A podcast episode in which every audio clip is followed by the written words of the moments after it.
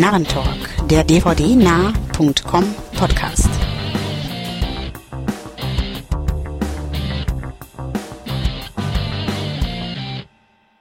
Hallo und herzlich willkommen zur Ausgabe Nummer 34 des NARRENTALK, eures liebsten Podcasts. Mein Name ist Andreas und mit mir am Mikrofon ist auch diesmal Stefan mit von der Partie. Ja, und René ist auch wieder mit dabei. Und natürlich Wolfgang. Hallo. Ja, beliebtes Schema, wie immer, gehen wir erst zu unseren Trailern, danach gibt es ein paar Last Scene und unsere Hauptreview. Eine Top 4 haben wir auch wieder mitgebracht, aber wie gesagt, loslegen wollen wir mit den Trailern. Und zwar gibt es zu Beginn Middleman und ja, angucken den Trailer. Und wie fandet ihr den so? Jo, macht auf jeden Fall schon mal, Entschuldigung. Macht nichts, nach dir. Ja, macht schon mal Spaß auf den Film. Also ein Plot ganz interessant. Cast, nett. James Kahn wieder mit dabei, den mag ich sowieso. Ja, ich schau mal, aber ich glaube jetzt nicht, dass unbedingt jetzt ein Kandidat fürs Kino werden wird. Ich denke, da kann ich auch noch drauf warten. Ja. Also sehe ich genauso. Ich fand den Trailer sehr unterhaltsam. Ist eine nette Geschichte, denke ich mal. Wahre Geschichte. Nicht ganz so todernst aufgearbeitet. Sah ja ganz, ganz amüsant und mit Augenzwinkern, denke ich mal, auch inszeniert aus. Besetzung nett auf jeden Fall. Und auch so die Stimmung des Trailers gefiel mir. Luke Wilson in der Hauptrolle. Naja, okay. Aber ich denke mal, in die Rolle passt da irgendwo rein. Ansonsten werde ich mir auch definitiv angucken. Im Kino eher weniger, aber im Heimkino definitiv. Also, und da freue ich mich auch irgendwie drauf. Ja, geht mir genauso. Ich freue mich auch drauf, was hauptsächlich aber auch ein bisschen an der Thematik liegt, mit Anfangstage des Internets quasi, wo ja dann dieses Dreiergespann irgendwie ein Bezahlsystem entwickelt, um online eben ja Pornos zu vertreiben. Also von daher. Bist du mit aufgewachsen? Ne? so ungefähr. Ja, nee, kann mich anschließen. Also sieht ganz amüsant aus. Hat zwar schon irgendwie was von so einer typischen US-Komödie, was jetzt nicht negativ gemeint ist, aber für mich auch definitiv eher ein Film für zu Hause. Sollte er in der Sneak kommen oder so, denke ich, dass es ein idealer Kandidat für ist und da bestimmt recht viel Spaß machen wird. Also von daher, ja, wird sicher mal geguckt. Also ich weiß nicht warum, aber ich fand mich irgendwie beim Trailer ein bisschen an Blow erinnert. Ah, den kenne ich noch nicht. Mit Johnny Depp den? Genau. Wobei der ja eher ernst in Anführungsstrichen ist. Ja, das schon, aber... Ja, so seine ernsten Momente scheint der Film aber auch zu haben. Klang zumindest im Trailer jetzt so an. Also jetzt nicht überwiegend, aber... Ja, ich denke mal, so ein bisschen Probleme werden da natürlich schon auch dann auftreten und ich denke mal auch die Rivalität untereinander, das merkt man auch im Trailer schon, dass die dann irgendwann zum Tragen kommt, weil ich meine, klar, es geht um Kohle, ne? Und dann hört es irgendwann mit der Freundschaft auf. Mhm. Und ich denke schon, dass das auch einen kleinen Teil des Films einnehmen wird, aber wie du sagst, auch nicht zu viel wahrscheinlich. Ja, ich denke auch. Also im anderen Forum hat jemand dann noch geschrieben, der Trailer erinnerte ihn an den Film Rated X mit Charlie Sheen und Emilio Estevez, den ich auch gesehen habe. Das kann ich auch nachvollziehen. Der war auch so, ging auch um zwei Pornoregisseure und das war halt auch irgendwo eine ernste Thematik und auch eine wahre Begebenheit, aber das Ganze halt wirklich so ein bisschen augenzwinkernd locker aufgearbeitet und das kommt auch bei dem Film hin. Also ich glaube auch, das wird jetzt kein fieses Drama. Blow hat mich persönlich nicht wirklich dran erinnert, eben weil Blow wirklich ein ernster Film war. Aber ich glaube, das ist ein guter Unterhaltungsfilm irgendwo. Nicht so auf dem Drama-Bereich, sondern ja, irgendwo dazwischen, zwischen Drama und Komödie. Dramödie sozusagen. Und, ich denke auch. Also wie gesagt, ich fand der Trailer irgendwo Spaß gemacht. Und das ist schön, mal wieder so einen Trailer gesehen zu haben, weil, naja, so viele Trailer, die Spaß gemacht haben, habe ich in letzter Zeit irgendwie nicht gehabt. Ne, war eher mäßig irgendwo, ne? Also, ja. Ja. Ich finde, kann man ja vielleicht durchaus mal einflechten, dieses Jahr bis jetzt auch die Filmausbeute insgesamt auch eher mäßig. Also so wenig wirklich Sachen dabei, wo ich sage, boah, will ich unbedingt sehen. Mhm. Viel, wo man sagt, ja, kann man mal sehen, werde ich irgendwann mal gucken, aber wo ich jetzt sage, boah, geil, wenig, wirklich sehr wenig. Kick-Ass war einer davon. Ja. Wo ich den Trailer gesehen habe. Inception wird einer sein. Aber ansonsten schaut es schon eher mau aus, finde ich. Ja, das stimmt. Also das sehe ich auch so. Dieses Jahr ist wirklich so ein bisschen, ich bin ja sowieso nicht der große Kinogänger, aber ich bin eigentlich sonst häufiger ins Kino gegangen. Also es waren so Titel dabei, wo ich gesagt habe, okay, den guckt man sich halt an. Iron Man 2 zum Beispiel, den hat man sich halt angeguckt, aber es war jetzt auch nicht so, wo man sich riesig drauf gefreut hat, sondern hat auch irgendwo gekriegt, was man wollte, sprich guter Film, aber kein sehr guter. Kick-Ass war klasse und das war von Anfang an klar nach dem ersten Trailer, dass man den irgendwo sehen musste, genauso mit Inception, das wird genauso gehen. Resident Evil ist so ein Film, den gucke ich mir an, weil einfach Resident Evil fand ich bisher cool und endlich mal eine coole 3D-Technik mal wieder genutzt und da kann man durchaus wieder ins Kino gehen. Aber sonst ist es wirklich so. Also von der grundsätzlichen Ausbeute, worauf man sich jetzt noch bis Ende des Jahres irgendwo vom Ausblick her freut, ist es wirklich ein bisschen mau. Schade. Ja. Und das halbe Jahr ist ja immerhin schon vorbei jetzt. Ja. Und die Trailer für die größeren Produktionen, die jetzt noch rauskommen, die sind schon raus oder die Teaser. Und da ist jetzt auch nicht sowas bei, wo ich sagte, das wird noch was oder das ist so der große Dezemberfilm oder so. Also da mal abwarten. Nee, ist wirklich eher gut, die Expendables noch. Ja, okay.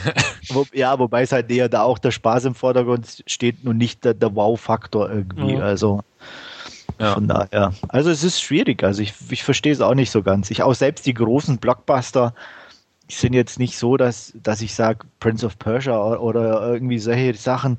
Klar sieht alles ganz nett aus, dass man es mal gucken kann, aber irgendwo so beliebig. Also das ist schon... Ja, das ist die Wirtschaftskrise, ist alles auf Sicherheit ausgelegt. Keine Ecken, keine Kanten.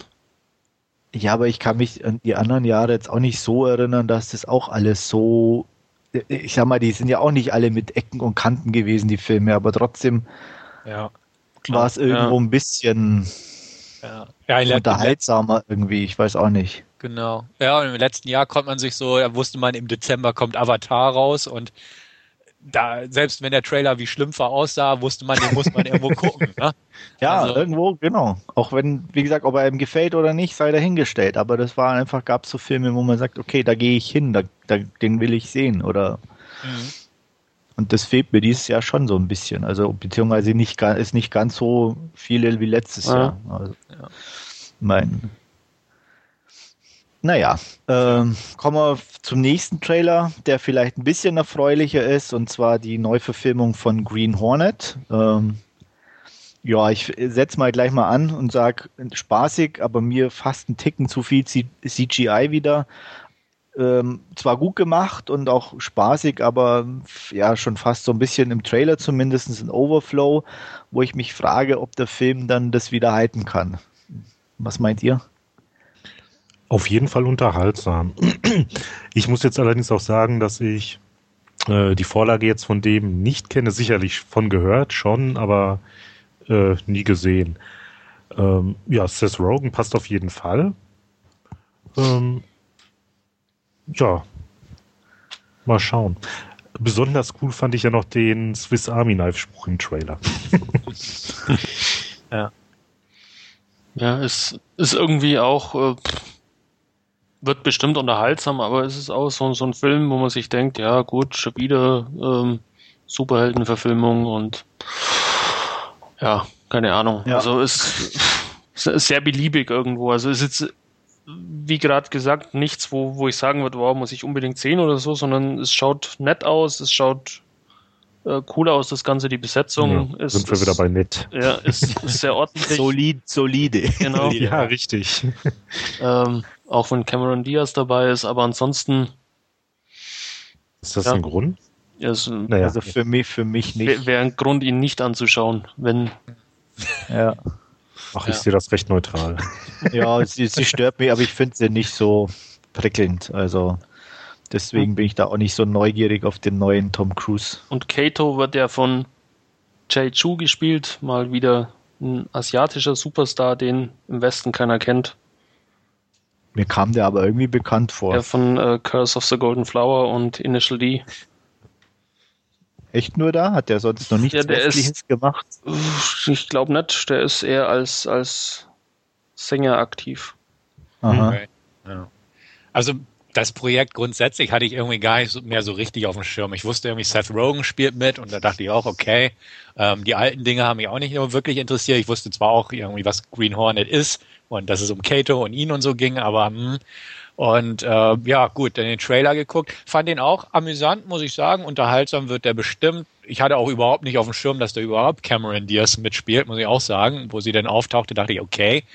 Zwischendurch ist mir dann eingefallen, ach ja, Christopher Waltz spielt ja den Bösen, stimmt ja, da war was. Aber sonst war das so ein bisschen im Vorfeld gar nicht bei mir auf dem Radar. Jetzt schon eher, auch nicht so must-see, fällt wieder in die Kategorie der besprochenen Filme von gerade rein, wird irgendwann bestimmt mal geguckt und könnte vor allem dank Seth Rogen und so ganz unterhaltsam werden. Aber, ja, ne, solide bis nett, würde ich sagen. Ja, das ist halt wirklich so schlimm es in Anführungsstrichen ist. Ich weiß nicht, was mich jetzt noch irgendwie extrem, also ich sag mal unauffällig war Regie Michel Gondry, der ja doch eher bekannt ist für etwas ausgefallene Filme. Das sah für mich wirklich aus wie so ein von einem beliebigen Regisseur, so ein typisch amerikanisch gedreht irgendwie. Ich meine, das mag von Vorteil sein für den Markt, aber dass man da ihn als Regisseur braucht, hat sich jetzt mir auch aus dem Trailer noch nicht so ganz erschlossen. Ja. Ich glaube, so einen ähnlichen Spruch werde ich nachher nochmal bei unserem Hauptreview lassen, aber ja. Sehe ich genauso. Ach, der Gondry, war das nicht der, das nicht der hier auch, der diesen Film gemacht hatte mit der Winslet und dem Carey, wo ich gerade auf den Titel komme? Eternal irgendwas? Sunshine of the Spotless Mind oder so ähnlich. Ja, genau. Genau, ganz genau, ja. Ja, wie gesagt, doch eher verträumte, verspielte Filme irgendwo, also das Verspielte ist bestimmt noch da, aber wie gesagt, so seine Handschrift hat sich also im Trailer zumindest nicht erkennbar gezeigt. Also. Nee, überhaupt nicht. Nö, wenn ich es jetzt gerade nicht gehört hätte, dann nö. Ja. Aber wir lassen uns mal, wie gesagt, angucken werden wir sicher irgendwann mal so beiläufig und ja. Okay. Ja? Nö, Im Forum wurde ja auch gerade mit der anderen Superheldenverfilmung verwechselt, Green Lantern. Den genau. Auch kaum jemand kennt, glaube ich. Ja. Hätte ich jetzt aber auch verwechselt, wenn es nicht dort gestanden wäre. Ja. Nächstes Jahr kommt dann übrigens noch die nächste Greenpeace.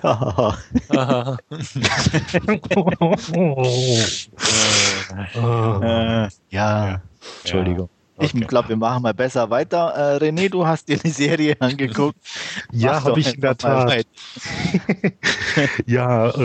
Viel geguckt jetzt in der letzten Zeit nicht. Dafür beschäftige ich mich für Red Dead Redemption auch noch ein bisschen viel. Aber dann direkt an der Xbox habe ich mir was angeguckt. Und zwar, wie du schon sagst, eine Serie, nämlich die ersten 3 Staffeln von The Guild. Wer jetzt damit nichts anfangen kann, das Ganze dreht sich um die Mitglieder der Knights of the Good, einer Gilde. Das Ganze scheint wohl, ich habe da nicht so viel Ahnung, hier das MMO-Pendant von einem Clan zu sein. Das ganze Leben dieser dreht sich um das Spiel und ja, wenn da mal der Server wegen Wartungsarbeiten lahm liegt, ja, ist das schon so ein kleiner Weltuntergang. Brauchen sie das doch, um da irgendwie aus ihrem Alltag rauszukommen. Protagonist des Ganzen ist Sid Sherman, gespielt von Felicia, jetzt habe ich den Nachnamen vergessen. Day. Danke. Eine Fantasy-Welt, und da ist er als Priesterin Codex unterwegs, hat gerade eine gescheiterte Beziehung hinter sich. Die Gruppe hat jetzt schon eine Weile nichts mehr von ihrem Mitglied Zebu gehört und Sujan Balakrishnan Goldberg, so heißt er im wahren Leben, steht dann plötzlich vor Sids Tür und gesteht ihr dann ihre Liebe, denn beim Zocken, da hätte sie auch heftig gefunkt. Im Sprachchat, da hätte sie ihm ja ständig zugezwinkert. Um jetzt die Situation zu entschärfen, sieht es jetzt erstmal nur eine Lösung. Die gesamte Gilde muss sich mal treffen, um sie da jetzt ein bisschen zu unterstützen.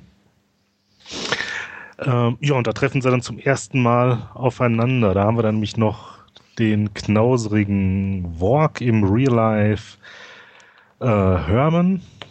Ja, bezieht noch die Sozialhilfe seines verstorbenen Großvaters, verzichtet völlig auf Strom und den Saft, den er zum Zocken braucht, genauso wie den Wi-Fi-Zugang, klaut er sich dann beim Nachbarn. Bringt jetzt da zum Meeting sogar seinen eigenen Käse mit, weil der Unterschied ja, zwischen einem Hamm und einem Cheeseburger beträgt ja doch schon einen ganzen $1. Ja, haben wir da noch Tinkerbella, studiert Medizin und ist ja, eine ziemliche Bitch. Blades hört auf den Namen Simon, geht noch zur Highschool, ja, nutzt dann den Keller der Eltern zum Zocken und ja, selbst im richtigen Leben benutzt er dann in Gesprächen Kürzel wie ja, OMG und WTF. Ja, dann haben wir noch Clara. Benutzt im Spiel ihren eigenen Namen. Ist verheiratet, hat 2 Kids. Die ist allerdings konsequent vernachlässigt. Beim Meeting werden dann auch Kids im Auto zurückgelassen, aber Fenster ist ja unten. Und ein anderes Mal, da lässt man die dann mit einem Babyphone in der Kinderabteilung eines Kaufhauses parken. Ja. Ja, das Ganze dreht sich ja halt hauptsächlich um die Charaktere, verschiedene kleinere Problemchen. Großer Plot kann auch deshalb gar nicht so entwickelt werden, da die Folgen alle nur so eine Laufzeit zwischen 5 und 8 Minuten haben. Werden immer von ja, Monolog von Codex eingeleitet und ja, meistens immer ein folgenübergreifendes Thema halt in der jeweiligen Staffel. Bei 1, da geht es dann halt ums Zueinanderfinden der Charaktere und dieser Nichtbeziehung zwischen Codex und Sabu. Dann geht es dann weiter mit internen Differenzen und schließlich Staffel 3, da tritt dann noch eine andere Gilde mit auf den Plan, um die es dann geht. Ja, sehr kurzweilig das Ganze, nicht nur wegen der Kürze der Episoden. Macht einfach Spaß, also Charaktere wirklich schräg durchgeknallt, also jetzt so in so einer Form, wie es bislang halt irgendwie nur in ja, UK-Serien doch erlebt habe. Also wer es nicht kennt, auf jeden Fall mal reinschauen. Kostet ja nichts, gibt es ja zum einen auf der offiziellen Seite, die ich gerade nicht parat habe, einfach mal nach Guild googeln. Watchtheguild.com liegt nahe, ja. Und wer eine Xbox zu Hause hat, also eine 360, der kann Staffel 2 und 3 sogar über den Live-Marktplatz hochaufgelöst sehen. Im Netz sind die ja nur recht gering aufgelöst sonst vorhanden. Nachteil an der Sache, deutsche Zwangsuntertitel. Ich weiß jetzt nicht, ob man, wenn man irgendwie einen anderen Account zieht, dann die nicht hat. Kann aber auch sein, dass irgendwie so eine Regionssperre drauf ist. Wahlweise kann man sie auch auf DVD kaufen. Mittlerweile gibt es auch die ersten 3 Staffeln. Ja, ich hoffe ja noch, dass da vielleicht noch eine Blue kommt. Ja. Und apropos kommen, Season 4 ist ja auch angekündigt. Die soll ja im Sommer dann zu sehen sein. Mhm. Ja, also auf jeden Fall empfehlenswert für die, die sich immer so ein bisschen mit Gaming auseinandersetzen. Ich denke mal, die Online-Rollenspieler für die sowieso. Damit habe ich ja nicht ganz so viel am Hut. Ja. Also ich aber letztlich jedenfalls ja. Mal so locker zwischendurch jetzt so eine 5-Minuten-Folge ist ja schnell geguckt und ja, wenn man nicht gerade Zeit für irgendwie was großartig anderes dazwischen hat, passt das. Also du wolltest gerade was sagen, Wolfgang. Ja, ich bin kein Gamer, aber ich kenne die 3 Staffeln auch. Ich fand sie sehr witzig, extrem unterhaltsam gemacht, gerade auch immer mit dieser Einleitung von Felicia Day, die ja dann quasi aber ein bisschen die Handlung schon vorwegnimmt und dann richtig quasi ein bisschen augenzwinkernd darauf hinweist. Die Besetzung ist sehr cool. Wenn sie auch alle ein bisschen wie ein Abziehbild quasi diese Gamer sind, aber gerade das macht irgendwo den Reiz aus, weil sie eben auch mit diesem Klischee recht gut und recht witzig spielen. Also es macht auf alle Fälle Spaß und wie du ja sagst, zwischen 5 und 8 Minuten eine Episode, also kann man sich auch mal anschauen, so zwischendurch oder auch in der Arbeitszeit, wenn es einem langweilig ist.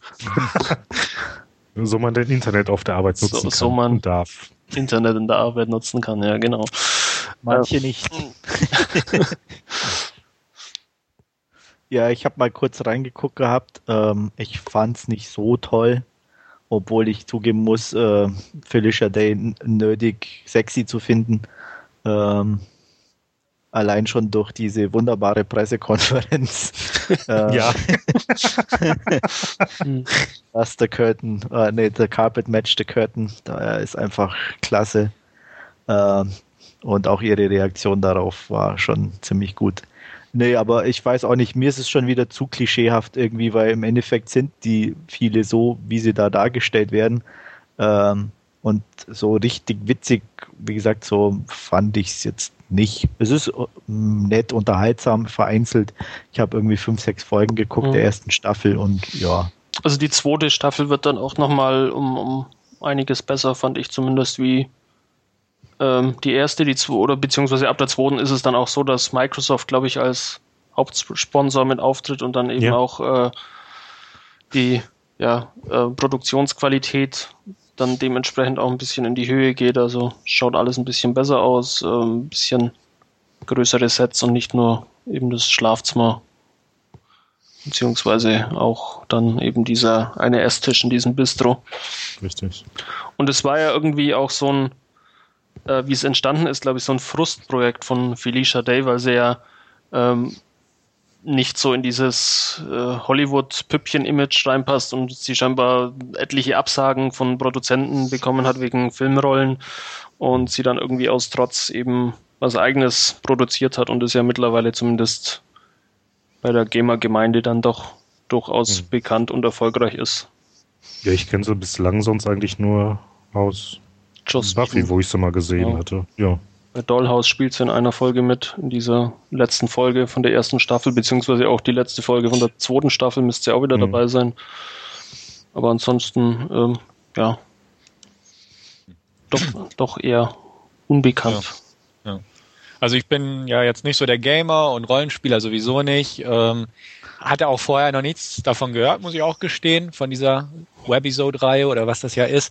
Wird bestimmt mal einen Blick riskieren. Also ich denke mal, klar, im Internet für lau kann man es locker flockig antesten. Und werd mal gucken. Ich fürchte zwar auch so ein bisschen, dass es in die Richtung geht, dass es einfach nicht so mein Stil ist und auch von durch dieses Rollenspiel Gamer-Hintergründige, sage ich mal, oder für den Hintergrund, der mir da komplett irgendwie abgeht, womit ich auch gar nichts anfangen kann, muss ich ganz offen gestehen. Weiß ich nicht, ob ich da so den Zugang finden werde, aber ich werde es auf jeden Fall mal antesten und bin dementsprechend auch echt dankbar für den Tipp. Und also wie du selbst gesagt hast, solche 5-minütigen Folgen, die kann man immer so in den Pausen oder wenn man Langeweile hat, wirklich locker flockig weggucken.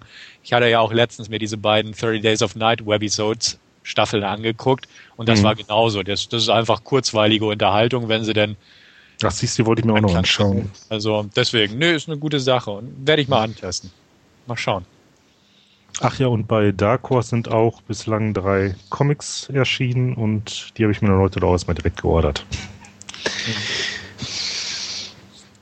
Ja, wunderbar. Noch Meinungen zu The Guild? Nein, dann würde ich sagen, Wolfgang vertritt mal wieder den Asienbereich und stellt uns da Echoes of the Rainbow vor. Genau, und hat überhaupt nichts mit Technik zu tun, ganz im Gegenteil, es geht mehr ums Handwerk. Und zwar erzählt Echoes of the Rainbow eine Geschichte einer Familie. Der Vater, gespielt von Simon Yam, ist Schuhmacher, der den ganzen Tag irgendwo in seiner Werkstatt sitzt und eben Schuhe besohlt, Schuhe herstellt. Dann seine Frau verkauft eben diese Schuhe. Sie hat auch das entsprechende Mundwerk dazu, um Leute, Sachen an die Leute zu bringen. Wenn zum Beispiel der Vater mit seinen 3 Söhnen kommt, die ja alle mit Schuhen versorgen will, dann das eine Paar, das zu klein ist, wird dann als gut passend verkauft, dann das Paar, das zu groß ist, das wird dann verkauft, dass er da ja noch reinwächst und alles bestens ist, also ist nie um ja eine Ausrede oder ein Wort verlegen. Und dann gibt es auch noch die beiden Söhne, der eine ist schon fast erwachsen, geht auf eine recht renommierte Schule in Hongkong, ist sehr erfolgreich, ist ein toller Athlet, freundet sich gerade mit einer Mitschülerin beziehungsweise von einer, ja, weiß nicht, wie sagt man das, Nachbarschule oder so, weil es ja irgendwie eine Jungenschule ist, wo man trifft sich eben ab und zu bei gemeinsamen Schulfesten oder so, freundet sich da eben auch mit einem jungen Mädchen an. Und dann gibt es noch den jüngeren Sohn, ich würde jetzt mal so schätzen 7 oder 8 Jahre alt, der einfach ja ein Lausbub ist, wie man so schon sagt, der den ganzen Tag eigentlich nur seine Streiche im Kopf hat und die schulischen Leistungen dementsprechend auch eher schlecht sind und vernachlässigt sind. Ja, und eben aus dieser Sicht dieses Jungen, Big Ears, heißt er in der englischen Übersetzung, der von Bas Chung gespielt wird, erfährt man eben ein bisschen was von der Familie, die Familiengeschichte. Es ist so, dass in der ersten Stunde eigentlich nicht allzu viel passiert. Man lebt eigentlich so dieses Leben, wie es 1969 in Hongkong war. Es war nicht ganz einfach, weil durch die Kulturrevolution in China gab es auch in Hongkong ein bisschen soziale Unruhen. Aber man versucht einfach das Beste draus zu machen und dann, ja, zur Halbzeit des Films quasi, dann schlägt das Schicksal quasi zu. Ich möchte es jetzt gar nicht sagen, was es im Detail ist, weil es mich selber auch irgendwo sehr gepackt hat dann. Von daher möchte ich es jetzt nicht vorwegnehmen, was denn passiert, aber es sind dann eben, ja, persönliche Umstände der Familie, die eben quasi sie aus ihrem Alltagsleben herausreißen und sie ja ganz neu auf eine neue Situation sich fokussieren müssen. Das Ganze ist wunderbar besetzt, also es ist auch wirklich toll gespielt, das Ganze, es ist wunderbar eingefangen, es spielt eigentlich nur in einer so einer kleinen Straße in Hongkong. Am einen Ende ist der Schuhladen, am anderen Ende ist der Friseur. Das ist dann unter anderem auch noch der Bruder eben vom Schumacher. Es ist so dieser Mikrokosmos, der eigentlich dann auf so ein bisschen ja, romantisch verklärte Art und Weise dargestellt wird, mit ein bisschen einfach dem Nostalgie-Feeling, das man da hat. Vielleicht auch deswegen so erfolgreich in Hongkong gewesen, weil eben, ja, es quasi irgendwo so ein heile Weltbild schon fast ist, aber ohne jetzt irgendwie zu kitschig oder so zu wirken, sondern einfach die ein oder andere Erinnerung wieder weckt. Also es macht wirklich Spaß, sich den Film anzuschauen. Er ist kurzweilig, er ist sehr unterhaltsam, wie gesagt, toll gespielt. Es gab unter anderem auch mehrere Auszeichnungen dafür, unter anderem auch auf der Berlinale dieses Jahr, wo er einen Preis der Nachwuchsjury gewonnen hat als bester Film. Also ja, wer sich ein bisschen für solche Familien, Dramen, Komödien, wie auch immer man es bezeichnen mag, interessiert, der darf auf alle Fälle mal einen Blick riskieren, macht definitiv nichts verkehrt, ist wirklich sehr, sehr schön, der Film. Ja, ich hatte ja schon geschrieben, also wenn er bei uns irgendwie rauskommen sollte, werde ich ihn sicher mal angucken. Kaufen, na, ich weiß nicht, also mal schauen. Vielleicht, wenn er mal irgendwo ganz, ganz günstig zu haben ist, auch in UK oder sonst wo, weil, wie gesagt, ich bin so Filmen nicht abgeneigt, aber extra kaufen oder für teuer Geld importieren werde ich mir sicher nicht. Ja, muss ja nicht, aber wie gesagt, wenn denn mal die Gelegenheit dazu hast, dann auf jeden Fall, also das hört sich ganz gut an, ja. Wertungstechnisch noch ganz kurz, bin ich bei einer 8 von 10 mit einer Tendenz nach oben.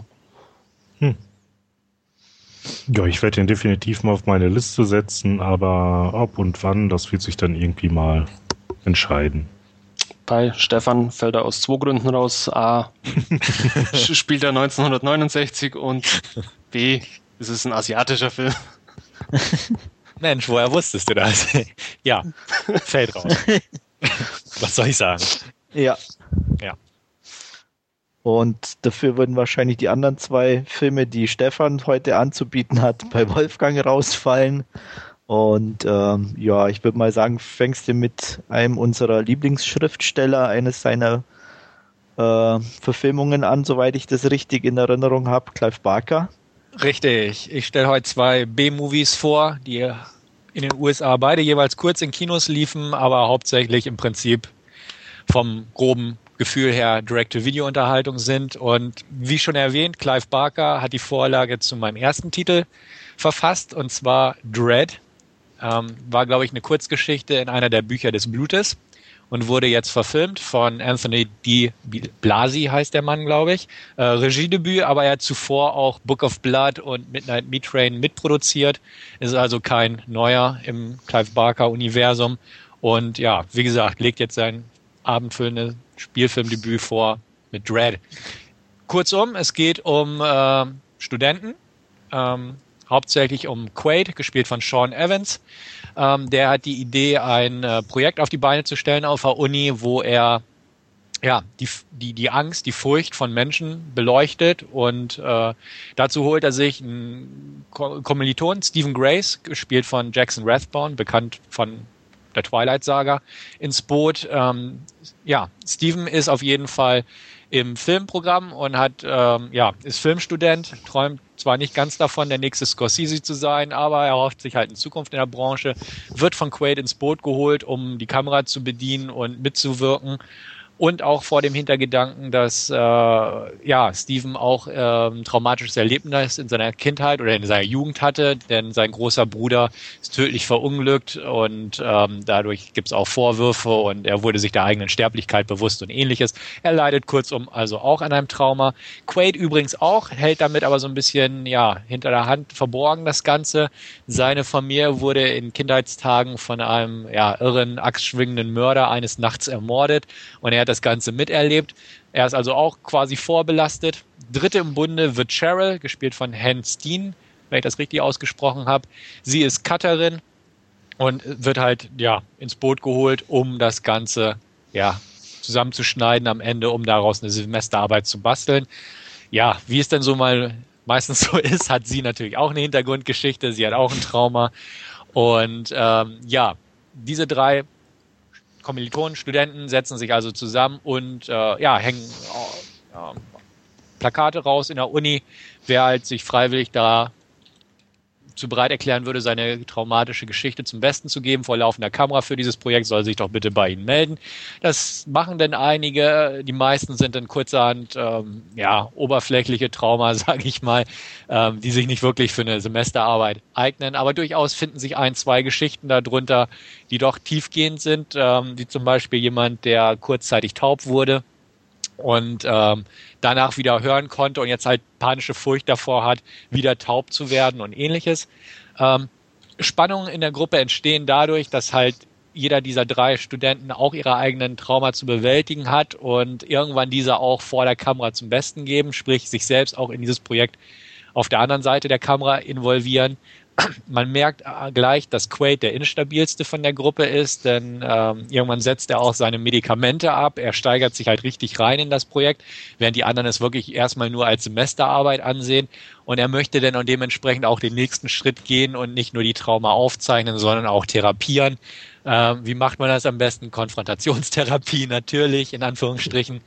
Und von da aus entwickelt sich das Ganze weiter, um dann in einem 3. Akt zu enden, der sehr ungemütlich ist, um das mal so weg zu formulieren. Ich will auch gar nicht ins Detail gehen, muss man auch nicht. Der Film an sich ist sehr ruhig gemacht. Er ist jetzt nicht so ein klassischer Schlitzerfilm oder ähnliches. Er ist auch kein Monster-Movie, sondern er versucht halt wirklich auf psychologischer Ebene irgendwo zu arbeiten, was recht oberflächlich gehalten wurde, muss ich dazu auch sagen, aber durchaus noch gut funktioniert.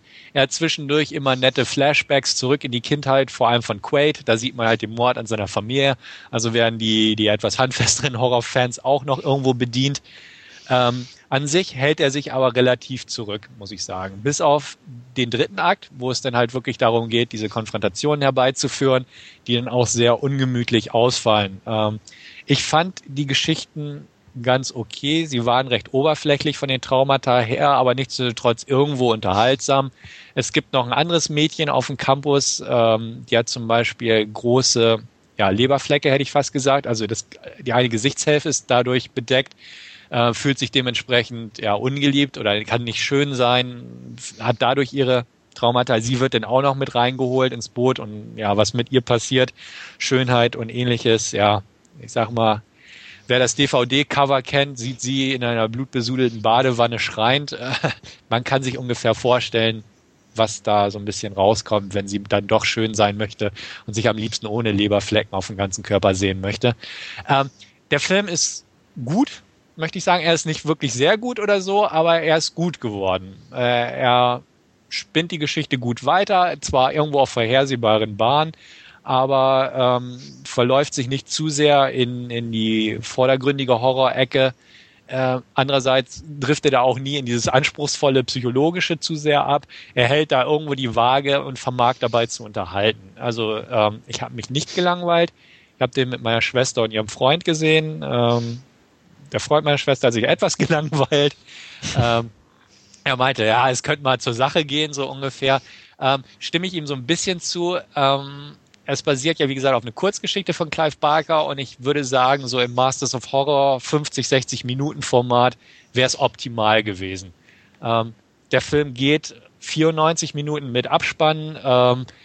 Man hätte ihn straffen können, definitiv. Und das rechne ich ihm auch irgendwo an. Negativ, sage ich mal, dass man durchaus hätte straffen können, weil es so ein paar Füllsel-Szenen einfach gibt, wo man sich mal wieder in der Bücherei trifft und ein bisschen diskutiert über Furcht und so. Das hätte man einfach zusammenfassen können.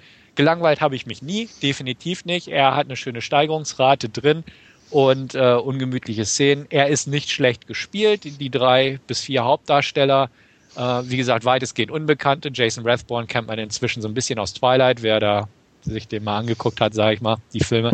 Aber ansonsten solide gespielt. Die Inszenierung ist halt auch sehr zurückhaltend, nicht vordergründig, wirkt nie billig.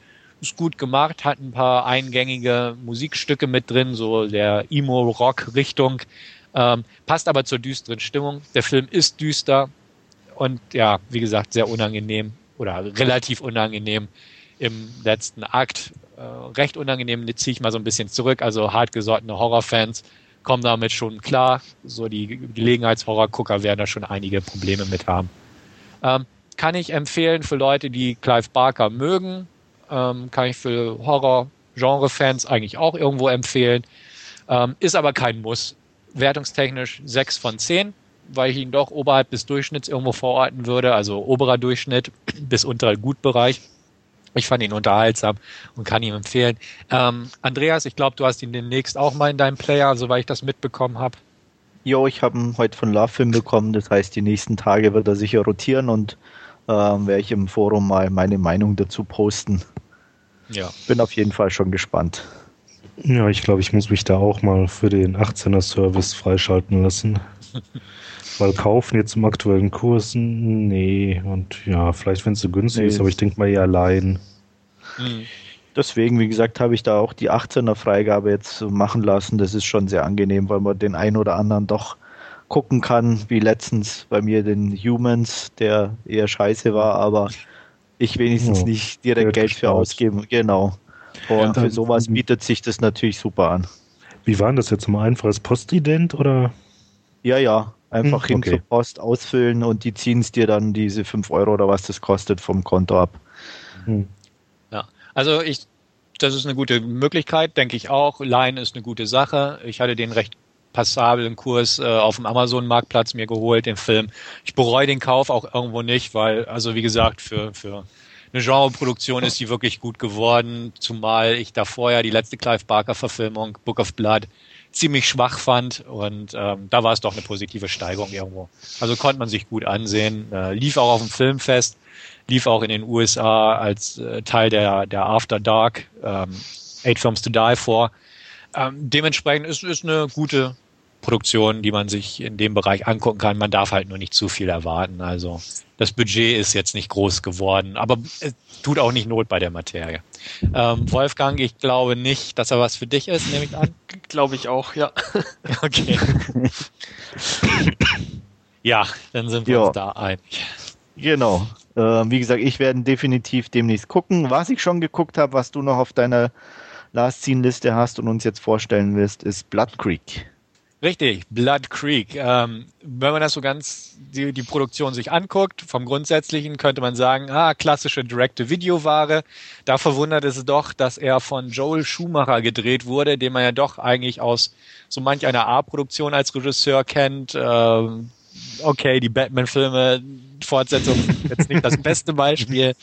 Aber Joel Schumacher schätze ich doch irgendwo, wenn er zumindest mal ein paar düstere Themen anpackt, wie Falling Down, wie 8mm oder auch Number 23. Alle sehr streitbare Themen, wo ich auch viele Leute kenne, die auch nicht aufstehen können. Aber Joel Schumacher nicht nur für seine Lost Boys oder 80er-Jahre-Filme an sich, mag ich den ganz gern. Er hat sich auf jeden Fall jetzt an Blood Creek gemacht, klassisches B-Film-Material eigentlich. Es fängt vor dem Zweiten Weltkrieg an, 1936, glaube ich, wo es um eine deutsche Auswandererfamilie in den USA geht, die Besuch von einem Nazi, hätte ich fast gesagt, angekündigt bekommen, denn auf ihrem Grundstück in den USA hat sich ein alter Runenstein aufgetan im Gemauer. Und er soll jetzt halt von diesem Nazi inspiziert werden, beziehungsweise halt für die okkulten Zwecke Hitlers und des Reiches eingebunden werden. Gucken, ob das von Belang ist. Dann macht der Film einen Cut, einen ziemlich steilen Cut, möchte ich sagen, wechselt auch von Schwarz-Weiß in Farbe in die Gegenwart. Da lernen wir einen jungen Mann kennen, der Evan heißt er, gespielt von Henry Cavill, der passt auf den Sohn seines Bruders auf und dessen Frau ist auch im Kontakt, also pflegt seinen älteren Vater auch. Und wir stellen fest, dass sein Bruder Victor, gespielt von Dominic Purcell, den man auch aus Blade 3 oder Prison Break kennt, irgendwo verschwunden ist vor einiger Zeit. Man weiß nicht so genau, ob er tot ist. Evan, also der Bruder, hat ihn quasi schon irgendwo abgeschrieben. Klingt blöd, aber er hat ihm zum Beispiel einen Grabstein hingestellt und so ähnlich. Will das Thema abschließen. Während die anderen noch irgendwo glauben, dass er am Leben ist. Ja, in einer stürmischen Nacht taucht Victor dann tatsächlich wieder auf, mit Narben übersät, lange Haare, wuscheligen Bart. Er wurde wohl offensichtlich irgendwo gefangen gehalten, gibt auch nicht große Informationen preis, sondern sagt seinem Bruder einfach nur, schnappt ihr Waffen, packt das Kanu ein, wir fahren jetzt los, stell keine Fragen, das klärt sich schon auf. Überrumpelt von der ganzen Situation macht der Bruder das. Sie ziehen beide zusammen los, durchqueren Sümpfe, Wald, paddeln, um dann irgendwo auf einem Berg ein altes Farmhaus zu stürmen, in Anführungsstrichen, also mit gezückten Waffen. Das Farmhaus ist abgeriegelt mit hohen Zäunen, die mit Zeichnungen und Bilder übermalt sind, also das sind dann Runenbandsprüche oder sowas in der Art, was das Böse quasi auf diesem Grundstück hält. Auf diesem Grundstück leben 3 bis 4 Leute. Ich glaube, das waren 3, ist auch egal. Eine ältere Dame, ein junges Mädchen oder eine Teenagerin, ein anderer, der Ehemann von der älteren Dame und noch ein anderer. Der wird sofort über den Haufen geschossen im Prinzip und man weiß im Prinzip nicht ganz, was es ist. Es stellt sich dann heraus, dass es die Familie ist, früher aus der Nazi-Zeit. Sie sind nicht gealtert, muss man dazu auch sagen. Und der Grund dafür findet sich im Keller unter der Scheune und das ist eben der Nazi, der damals hingekommen ist, gespielt übrigens von Michael Fassbender, den man auch aus Inglourious Bastards und so kennen könnte und der inzwischen ja auch durch einen Namen erwirbt in Hollywood. Inzwischen ist er aber auch zu so einer Art Nazi-Zombie, in Anführungsstrichen, avanciert, unter einer Latexschicht und mit ganz vielen fiesen Symbolen und Narben und so übersät. Er wird dann befreit durch einen Unfall und dann geht es im Prinzip nur darum, dass dieses Haus belagert wird von ihm. Er kann sich auch in Tote hineinversetzen, also er kann tote Tiere oder tote Menschen zum Leben wieder erwecken und dann quasi zu seinen Zwecken missbrauchen. Durch diese Bannsprüche auch an den Fenstern und Türen kann er nicht ins Haus eindringen, aber er kann zum Beispiel ein Pferd töten, dieses wiedererwecken und dieses Pferd durch die Tür brechen lassen und ähnliches. Übrigens eine ganz nette Szene. Es ist, wer den alten Klassiker in Anführungsstrichen Ritter der Dämonen kennt, wird dieses mit den Bannsprüchen und der Belagerung alles kennen.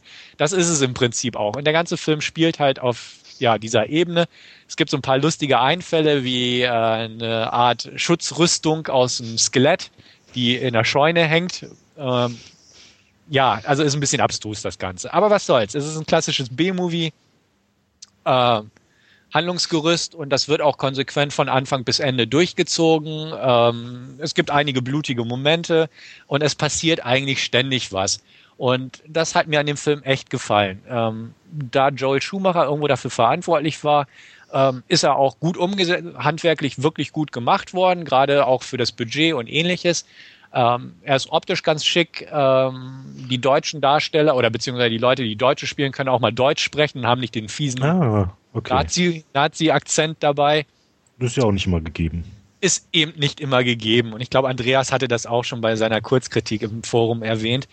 Aber ich fand ihn als B-Movie also wirklich brauchbar. Er ist kurzweilige Unterhaltung, hat auch, wie gesagt, die zwei recht bekannten Gesichter, Dominic Purcell und Michael Fassbender, Emma Booth, die auch die Tochter spielt, die fand ich auch irgendwo ganz ansprechend. Henry Cavill, der eigentliche Hauptdarsteller, also der Bruder Evan, der in dieses Geschehen einfach mit reingezogen wird und mitgeht, der hat bei The Tudors mitgespielt und ist einfach nicht jetzt so eine große Präsenz, aber Joel Schumacher hat das ja öfters gemacht, dass er irgendwo mal so unbekanntere Leute besetzt für Hauptrollen und das kommt auch irgendwo hin.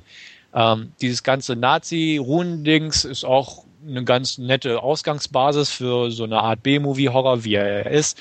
Dass er im Kino nicht groß hätte Erfolge feiern können, ist mir auch klar. Es ist so eine klassische Direct-to-Video-Chose, die dann aber wirklich Spaß macht für die Genre-Gemeinde, sage ich mal. Mir hat das auch Spaß gemacht. Ich habe mir die holländische Blu-ray besorgt, denn sonst ist er irgendwo nirgends als Blu-ray bisher rausgekommen.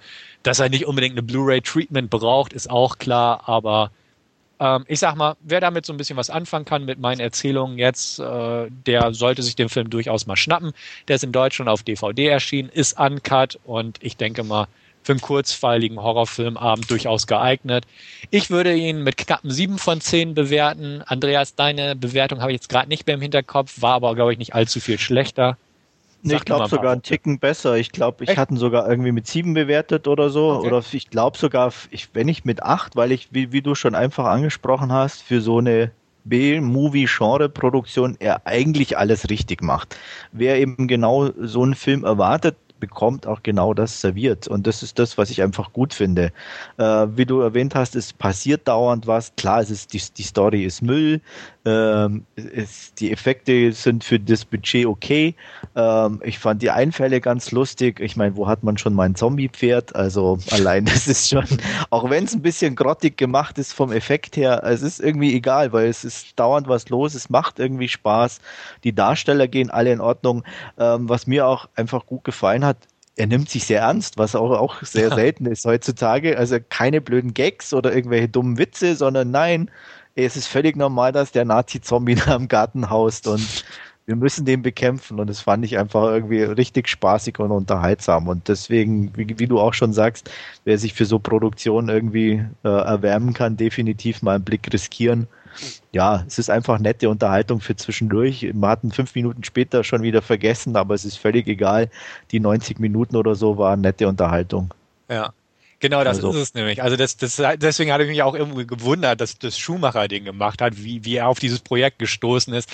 Und das Schöne, wie du auch sagst, ist einfach, er nimmt sich ernst. Und das ist lustig. Also er baut am Ende baut auch eine schicke Brücke, um ein Sequel eventuell noch hinterher zu hauen, weil es ja noch mehr Runensteine in den USA gibt. Und also das ist es nämlich. Er ist echt straight gemacht und er versucht auch gar nicht Blödsinn als Blödsinn irgendwo kenntlich zu machen, indem er es mit dem Augenzwinkern zu versieht, sondern er zieht es einfach durch. Und er ist halt, ne, der Nazi, der halt mit seinen komischen Narben versehen ist und am Ende reißt er sich die Haut ab und versucht der Übermensch zu werden. Und also es, wie du selbst sagst, okay, ich hatte deine Wertung nicht mehr im Kopf, da lagst du scheinbar einen Tick besser als ich.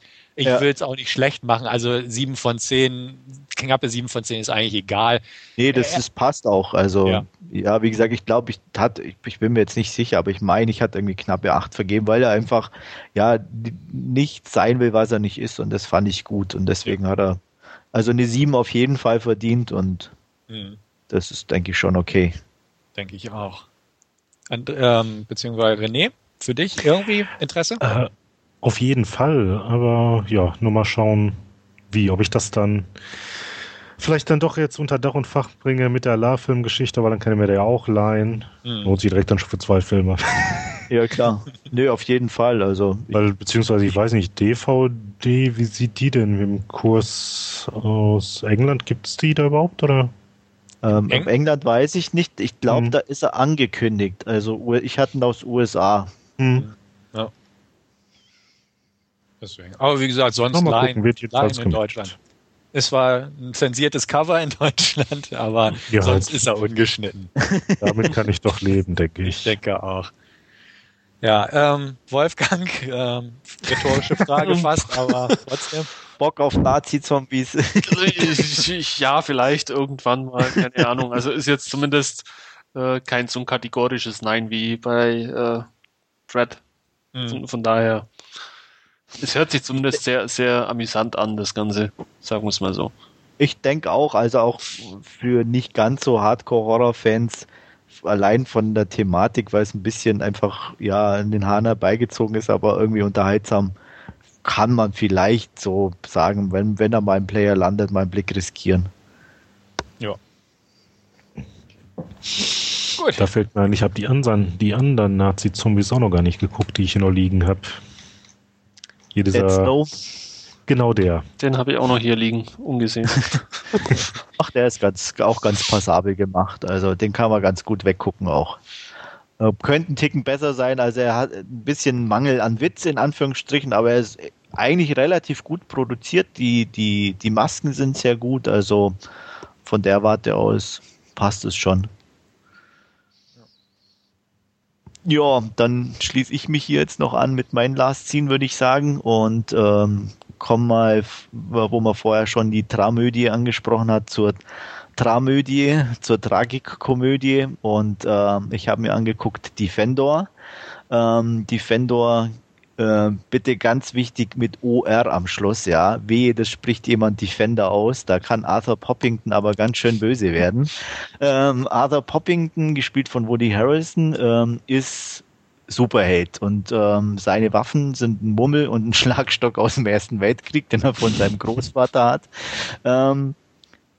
Klingt im ersten Moment so richtig spaßig, ist es nicht ganz, denn Arthur ist auch ein bisschen langsamer. Also vom Denken her, man merkt es sehr schnell.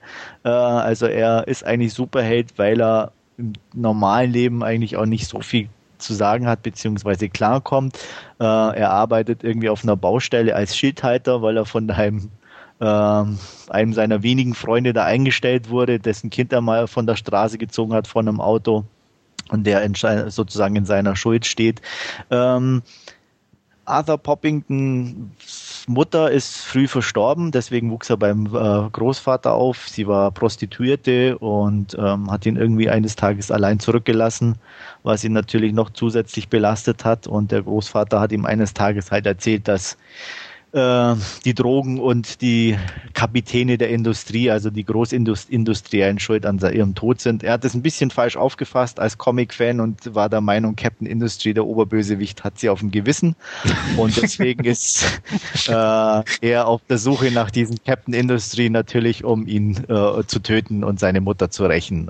Was anderes kennt er nicht. Eines Tages rettet er Cat, gespielt von Cat Dennings, die man aus Nick Norris Infinite Playlist genau kennt.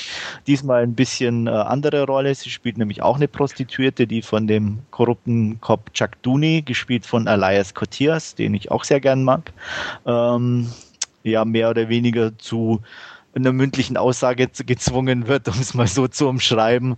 Dabei werden sie eben von Arthur Poppington alias Defender überrascht und er rettet sie, schlägt den Chuck Dooney ganz gut zusammen mit seinem Schlagstock und ja, sie merkt schnell, dass er ein bisschen zurückgeblieben ist und nutzt das Ganze aus, indem sie ihm erzählt, sie kennt diesen Captain Industry und für $40 am Tag verschafft sie ihm Informationen. Diese $40 investiert sie hauptsächlich in Drogen, was ihm aber nicht so ganz klar ist. Um ihm wenigstens ein paar Informationen zu liefern, erzählt sie ihm von einem Krstić. Angeblich ist dieser gesuchte Captain Industry. Krstić ist zwar Gangster, aber eben auch einer von, der heftigeren Sorte, der liefert alles, was man nur brauchen kann, Waffen, Drogen, Frauen, you name it, he got it. Und ja, Defendor macht sich auf den Weg, um diesen Bösewicht zu stellen und das Ganze wird dann ein bisschen insofern problematischer, als die natürlich nicht ganz so zimperlich sind und er auch mehr oder weniger mit, dann handfesten Waffen konfrontiert wird. Mehr braucht man, glaube ich, erstmal gar nicht dazu sagen. Mir hat er sehr gut gefallen. Defendor lebt definitiv von Woody Harrelson. Die Rolle ist für ihn gemacht. Er verkörpert die perfekt. Er verleiht der Seele der Rolle. Man hat Sympathie mit ihm, Mitleid auch ganz klar, aber nie zu viel. Also man weiß genau irgendwo, er ist zwar ein bisschen zurückgeblieben, aber ganz dumm ist er dann doch nicht und diese Gratwanderung schafft also Woody recht gut. Kat Dennings und Elias Koteas beide gut, wie immer. Also ich mag beide sehr gern und spielen ihre Rollen ziemlich klasse. Auch der Nebencast in Anführungsstrichen ist echt gut besetzt und der Wechsel so zwischen Komödie und Tragik funktioniert wirklich gut. Er ist nicht durchgängig gut, deswegen komme ich im Endeffekt nur auf 8 von 10, in Anführungsstrichen nur. Und er hat halt auch so seine kleinen Hänger. Es sind ein paar Sachen einfach mit dabei, die nicht ganz so viel Sinn machen irgendwie, weil im Endeffekt steigt die Geschichte ein, wie er Cat rettet. Und die Frage, die sich halt stellt, was hat er vorher gemacht irgendwie? Also er taucht aus dem Nichts auf und jeder tut so, als er muss ja vorher dann auch schon irgendwie diesen Captain Industry auf der Straße gejagt haben und dass ihn noch nie jemand gesehen haben soll, ist dann ein bisschen unwahrscheinlich. Solche Geschichten halt, die sind nicht ganz perfekt und leicht unrund und wie gesagt, er hat so seine kleinen Hänger, aber insgesamt definitiv unterhaltsam, auch ein bisschen anrührend und definitiv einen Blick wert und ich kann sagen, wer so Filme mag, soll ruhig mal reinschauen. Also ein Tipp für mich, Defender. Ja, den Tipp nehme ich gerne an. Den hatte ich auch irgendwann mal den Trailer geschaut und das sah schon interessant aus. Hatte mich auch so ein bisschen an Kick-Ass, so von diesem Superheld, der keiner ist, erinnert, aber dann schnell irgendwo auch gehört und gelesen, dass es doch in eine andere Richtung geht und wie du so auch erzählt hast von der Thematik her, dass der auch stärker dramalastig ist, das schreckt mich also auch keineswegs ab. Elias Koteas mag ich sowieso, hatten wir ja auch im Podcast, den hatte ich als meinen liebsten Nebendarsteller so vorgestellt. Kat Dennings, auch sehr nett. Und Woody Harrelson, okay, der ist so ein Hit und Miss bei mir irgendwo. Bei mir auch, also ja, kann ich verstehen, wie gesagt, bei mir auch, aber hier ist er ein Hit, definitiv. Okay. Ja, das ist doch schön. Und klingt alles sehr gut. Deine Bewertung lässt auch Gutes erahnen, dass es mir auch gefällt. Und werde ich definitiv annehmen, den Tipp, und bei Gelegenheit mal schauen, das Ganze. Ja, geht mir genauso. Klingt auf alle Fälle sehr vielversprechend. Und bei Woody Harrelson, das hat man ja im letzten Podcast schon, dass er entweder gute Rollen spielt oder unbegreiflich, wie er sowas hier angenommen hat. Also, ja. Klingt auf alle Fälle sehr cool irgendwo. Ja, sollte man, wie gesagt, schon mal gucken. Also ich denke mal, also oberer Durchschnitt ist, denke ich, für jeden soweit drin, der mit so Filmen was anfangen kann. Und ja, ich fand ihn sehr unterhaltsam. Und er hat recht gute Gags mit dabei. Auch so schön ein bisschen so kleine Sachen. Einfach nicht mit dem Holzhammer, aber wie gesagt, allein von seinem Namen her, Defendor, sind so ein paar... unbedingt im Original dann auch gucken, weil nur dann machen die auch ein bisschen Sinn teilweise. Also das ist schon ganz amüsant. Und ja, einfach mal anschauen. Gut, dann würde ich sagen, kommen wir von der Dramödie oder von der Tramödie zum klassischen Drama, zum postapokalyptischen Drama, und zwar habe ich mir The Road angeguckt. Ja, The Road ist eigentlich, wie es immer so schön heißt, ein postapokalyptischer Film. Also die Apokalypse direkt wird nicht genau gezeigt. Es ist auf jeden Fall so, dass ein Großteil der Menschheit ausgerottet ist. Es gibt keine Tiere mehr. Nur noch ein paar wenige Menschen, die so mehr oder weniger vor sich hin vegetieren und sich versuchen durchzuschlagen. Unsere Hauptdarsteller sind ein Mann und ein Junge ohne Namen, wie eigentlich auch alle anderen Darsteller ohne Namen auskommen in dem Film. Und die beide auf der Reise sind Richtung Süden, zum Meer. Warum, weiß eigentlich keiner so genau. Wahrscheinlich, so wie ich das verstanden habe, weil es die Mama mal gesagt hat. Die Mama ist nicht mehr dabei, die hat es nämlich irgendwann nicht mehr ausgehalten zu Hause in der Wohnung, als sie noch alle drei zusammen waren, und ging einfach eines Tages raus und kam nie wieder. Der Mann und sein Sohn, die schlagen sich eben durch diese postapokalyptische Welt, und im Endeffekt geht es eigentlich hauptsächlich um die Beziehung der beiden zueinander, und wie er versucht, seinen Sohn eben da durch diese Welt zu schiffen und ihm auch eben Schutz zu bieten. Und ab und an begegnen ihnen noch ein paar Leute. Das ganz Böse an der Geschichte ist dabei, da nachdem es keine Tiere mehr gibt, gibt es auch kaum was zu essen. Und ein paar der Überlebenden sind eben dazu übergegangen, sich die restlichen Vertreter der menschlichen Spezies auf den Speiseplan zu setzen. Und deswegen sind Begegnungen mit anderen nicht unbedingt immer ganz so nett. Und ja, gedreht wurde das Ganze von John Hillcoat nach einem Roman von Cormac McCarthy. Ja. Das Buch gilt, denke ich, nicht zu Unrecht auch als Klassiker ein bisschen, und ja, ich kann es vorwegnehmen, ich war vom Film nicht ganz so begeistert. Ich habe das Buch nicht gelesen, muss ich auch vorwegnehmen. Ich wollte es mir aufheben für nach dem Film. Er ist gut gemacht, also ich kann, wie gesagt, optisch sieht er klasse aus, das Düstere, diese postapokalyptische Welt ist wirklich 1A eingefangen, sind ein paar super Szenen mit dabei und alles. Was mich definitiv gestört hat, beziehungsweise womit ich auch überhaupt nicht klar kam, ist so Punkt 1 der Darsteller des Sohnes, ich weiß nicht, ob es wirklich an ihm als Darsteller oder an der Konzeption der Rolle liegt, aber das war so ein typisches weinerliches Kind, also der irgendwie dauernd am Rumflennen war schon so, oder auch so treu doof in die Welt guckt.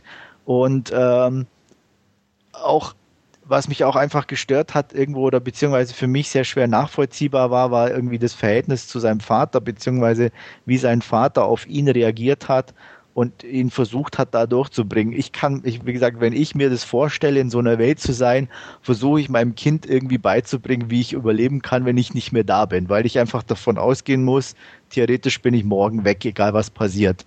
Und davon ist eigentlich gar nichts zu sehen, die trotten vor sich hin. Im Gegenteil, manchmal hat man das Gefühl, der Papa ist irgendwie unfähiger wie der Sohn.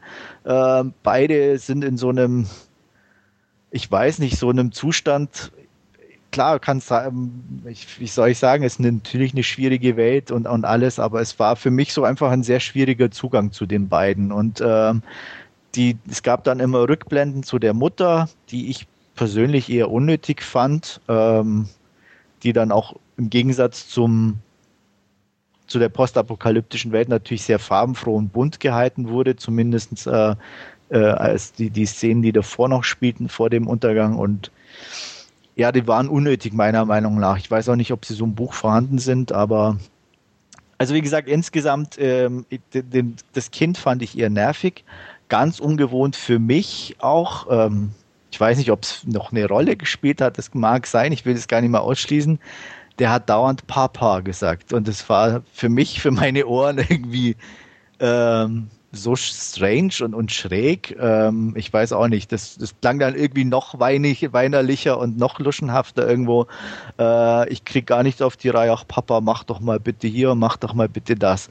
Und deswegen, wie gesagt, also ich fand einfach zu den beiden Hauptpersonen keinen Zugang. Mir waren die kleinen Nebendarsteller, die ab und zu auftauchten, Robert Duvall als alter Mann zum Beispiel, irgendwie, die haben so ein bisschen Farbe irgendwo oder ich weiß auch nicht, Charakter reingebracht, obwohl sie nur kurz zu sehen waren, was die beiden Hauptdarsteller mir gar nicht so geliefert haben. Und deswegen auf eine gewisse Art und Weise sehenswert, aber für mich dann doch eher enttäuschend und ich würde sagen, schwierig von der Wertung her, aber ich würde eine ganz knappe 7 vielleicht tendenziell beim zweiten gucken, ich weiß nicht, also ja, zwischen 6 und 7 auf jeden Fall.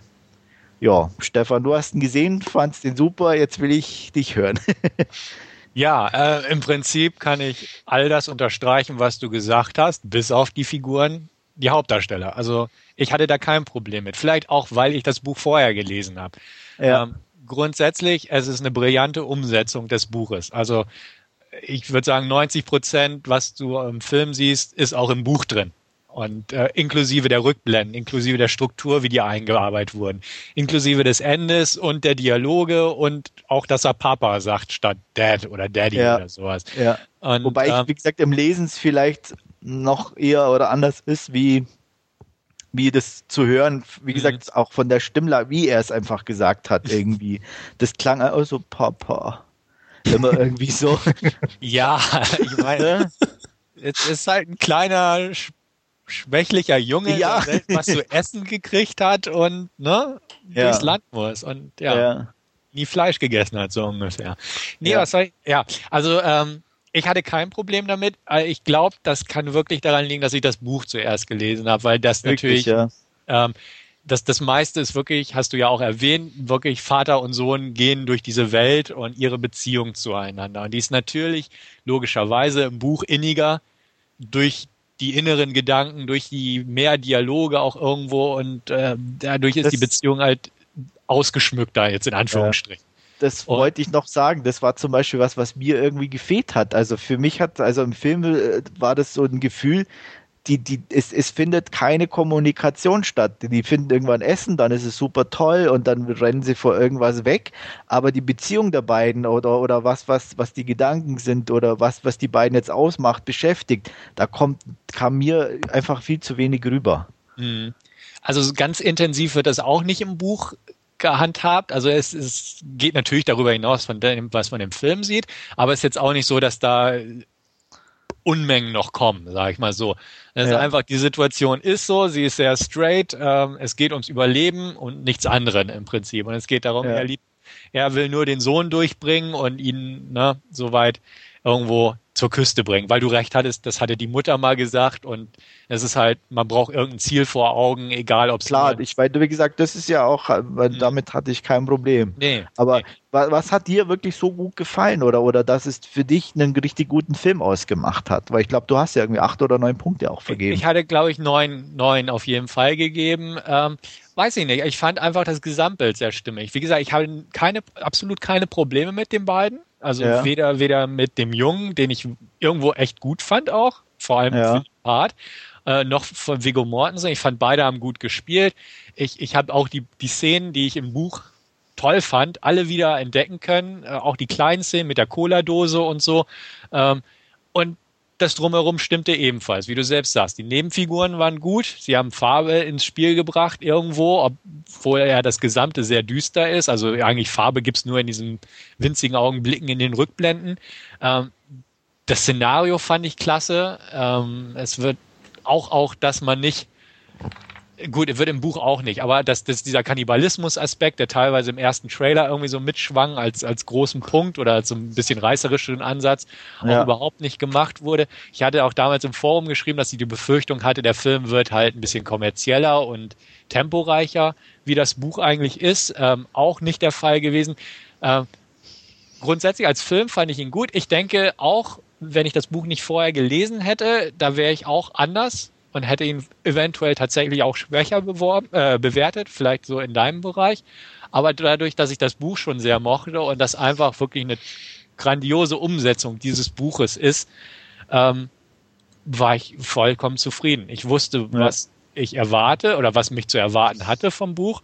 Ich hatte die Hoffnung, dass es so gemacht wird, wie das Buch das ja quasi vorgegeben hat oder wie man es auch dann filmisch umsetzen kann mit diesen apokalyptischen Szenen. Und das kam alles gut rüber. Die einzige Szene, die fand ich, die nicht ganz gut konnten, die ja eher befremdlich transportiert wurde im Film, war die Szene, wo der Wald umkippt, hätte ich fast gesagt, wo die Bäume umstürzen. Das wird halt im Buch ein bisschen anders erklärt. Also es wird erklärt, dass die Bäume tot sind und dass ein Windstoß ausreicht und dass es ganz gefährlich ist, dass man dann umkippt. Im Film ist es halt, irgendwo stürzen Bäume um, man weiß nicht, war es ein Erdbeben oder so. Das war also die einzige Szene, die nicht gut transportiert wurde. Ja. Das macht ja eigentlich eher einen Sinn von Erdbeben, weil irgendwie man die Wurzeln dann irgendwo sich bewegen sah und so. Also es war, wie du sagtest, war nicht ganz klar, aber finde ich, spielt jetzt nicht so die Rolle, aber... Richtig, das ist halt ein kleiner Punkt. Aber im Prinzip, durch den Film, den du jetzt gesehen hast, kannst du einen guten Rückschluss drauf ziehen, wie das Buch ist.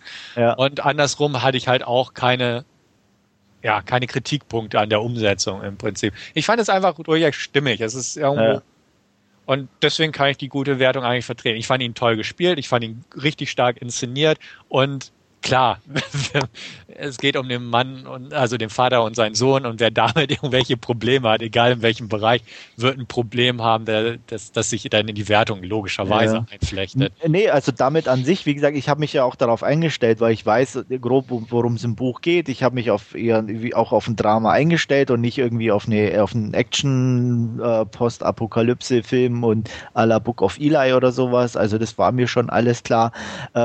Mir hat halt einfach so ein bisschen auch, wie soll ich sagen, irgendwo auch die Aussage gefehlt oder irgendwie, ich weiß auch nicht, das ist so, läuft so vor sich hin. Ich denke, das ganze Ende fand ich dann auch irgendwie komisch, merkwürdig, als diese anderen da auftauchten, ja, wir sind euch gefolgt, bla bla bla. Das war so, ja, warum folgen die und geben sie nicht zu erkennen und also das war so, Wie gesagt, also ich sah da auch keinen Sinn drin oder was der damit in dem Moment ausdrücken will, sei es buchtechnisch oder auch jetzt im Film. Also ich bin da für Erleuchtung auch dankbar. Also ja, es geht einfach, ja, also der große Kontext ist natürlich nicht so gegeben, deswegen wird auch nicht erklärt, was genau da für eine Katastrophe passiert ist. Genau, jetzt. Es geht einfach nur darum, Bewahren der Menschlichkeit in einer unmenschlichen Situation. Und das wurde auch, denke ich, beziehungsweise es wurde auch so mit diesem Ende bezweckt, dass nicht alle böse sind und es auch andere Menschen gibt. Klar wirkte das so ein bisschen leicht befremdlich. Das Buch macht es nicht gerade anders. Also es ist auch im Buch so übernommen worden. In dem Making-of auf der britischen Blu-ray geht man auch ein bisschen aufs Ende rein, dass man es bewusst so gelassen hat und Ähnliches. Aber ich kann's nachvollziehen, weil man hat so das Gefühl, so irgendwie ist das Ende auch nicht so ganz das, was man erwartet hat. Aber dadurch, dass er halt recht sperrig ist irgendwo die Thematik, kann ich auch verstehen, dass er nicht gut ankam im Kino, also kommerziell jetzt. Und aber ich weiß nicht, wie gesagt, ich fand es an sich gut gelungen. Und es ging wirklich nur, die Botschaft, die ich daraus ziehe, ist einfach, dass man die Menschlichkeit unter allen Umständen irgendwo bewahren muss, und das hat der Vater versucht und das wird halt quasi weitergetragen und also klar, ich... Nee, die Botschaft habe ich schon gesehen oder so, auch wenn sie ein bisschen, also die war mir dann, wie soll ich sagen, teilweise schon wieder zu sehr mit dem Holzhammer da mit dem Schwarzen da irgendwie wie rübergebracht und das alleine als Aussage war mir dann auch irgendwo zu wenig oder zu einfach dargestellt, also schwarz-weiß sozusagen. Und ja, ich hatte auch zum Beispiel auch das Gefühl, gerade auch die eine, gerade zum Schluss die Leute da, dass die alle vier, wie sie da standen, einen 10-mal tafferen Eindruck gemacht hatten wie der Vater und der Sohn. Irgendwo. Also komischerweise. Und ich irgendwie mir gedacht habe, eigentlich hätte ich lieber die Familie verfolgt oder die Person als die zwei irgendwo. Und deswegen, wie gesagt, das hat jetzt nichts auch mit Vico, der war gut in der Darstellung und alles, kein Thema. Aber ja, ich fand sie als Person irgendwie uninteressant. Mhm. Mhm. Ja, also kann ich verstehen. Kann ich verstehen. Aber ja, es ist halt auch, das würde ich mit zu diesem Sperrigen zählen. Du hast recht. Also es sind halt, er ist halt irgendwo gebrochener Mann durch die Sache mit seiner Frau und diese ganze Situation und so. Es ist halt nicht so das Klassische. Und ja. Ist halt so ein bisschen abgemagert, fertig und nicht so der attraktivste Held, in Anführungsstrichen jetzt. Nee, das muss ja auch nicht sein, aber er war auch in seiner Rolle als Vater so. Er war mir zu, wenn ich einen gebrochenen Mann habe, hätte ich mir was anderes vorgestellt. Er war so komisch schwebend irgendwie dazwischen. Also nichts Halbes und nichts Ganzes für mich. Hm. Also er war nie, das klingt zwar blöd, aber er war auf der einen Seite irgendwie nicht gebrochen genug, irgendwie um ihm das abzunehmen, dass er da irgendwo einfach, versucht, seinen Sohn da halt irgendwie nur runterzukriegen, und er war mir einfach nicht tough genug, um zu sagen, okay, ich muss gucken, dass mein Sohn überlebt, und dann bringe ich ihm irgendwie die notwendigsten Sachen bei, wie Feuer machen, egal was, oder keine Ahnung. Hm. Naja. So habe ich es auf jeden Fall wahrgenommen. Nee, ist ja auch völlig legitim.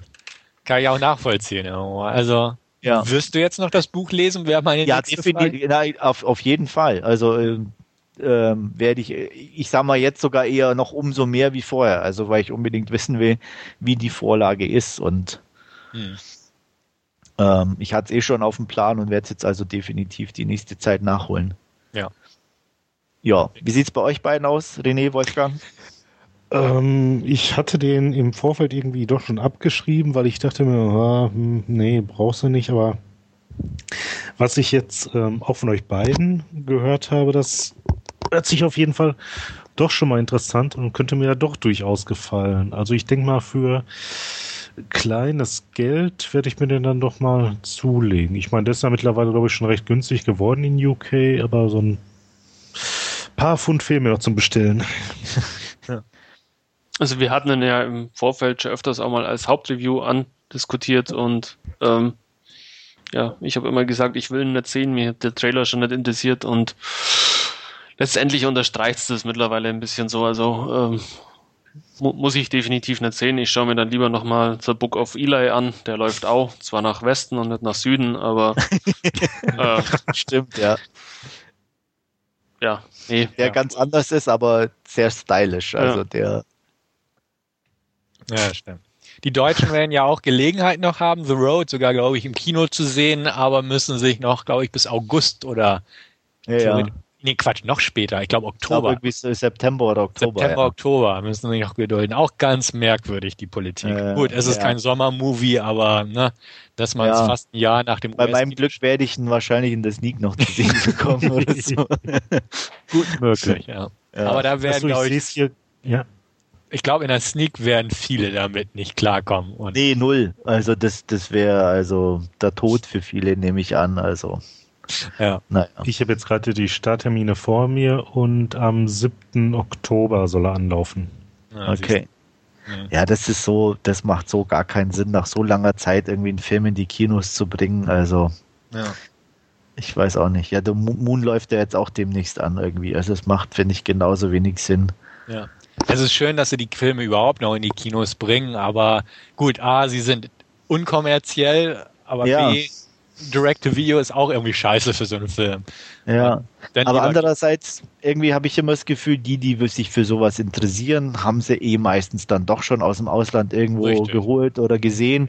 Und für die grobe Masse sind es keine Filme. Das heißt, da werden nicht definitiv die Zuschauerzahlen zusammenkommen, die eigentlich haben wollen für so Filme. Nehme ich immer irgendwie an. Ja. Was schade ist, wie gesagt, deswegen. Ja, sehe ich auch so. Naja. No. Gut, das waren meine zuletzt gesehenen Filme, und dann würde ich sagen, steigen wir ein in ein etwas leichteres Thema bei unserer Hauptreview, und zwar haben wir angeguckt Sherlock Holmes, und Stefan gibt uns einen kurzen Inhaltsüberblick. Ja, Sherlock Holmes kennt eigentlich fast jeder, den Namen, den Begriff, basiert natürlich auf den Geschichten von Sir Arthur Conan Doyle. Und Entschuldigung. Und gab es auch schon zig Verfilmungen von. Wir gucken uns jetzt heute oder haben uns angeguckt die neueste aus dem Jahr 2009, Sherlock Holmes, mit Robert Downey Jr. als Holmes und Jude Law als Watson. Produziert das Ganze unter anderem von Joel Silver. Regie hat Guy Ritchie geführt. nicht nur als Ehemann oder Ex-Ehemann von Madonna bekannt, sondern auch vor allem für seine Werke wie Snatch oder Lock, Stock and Two Smoking Barrels.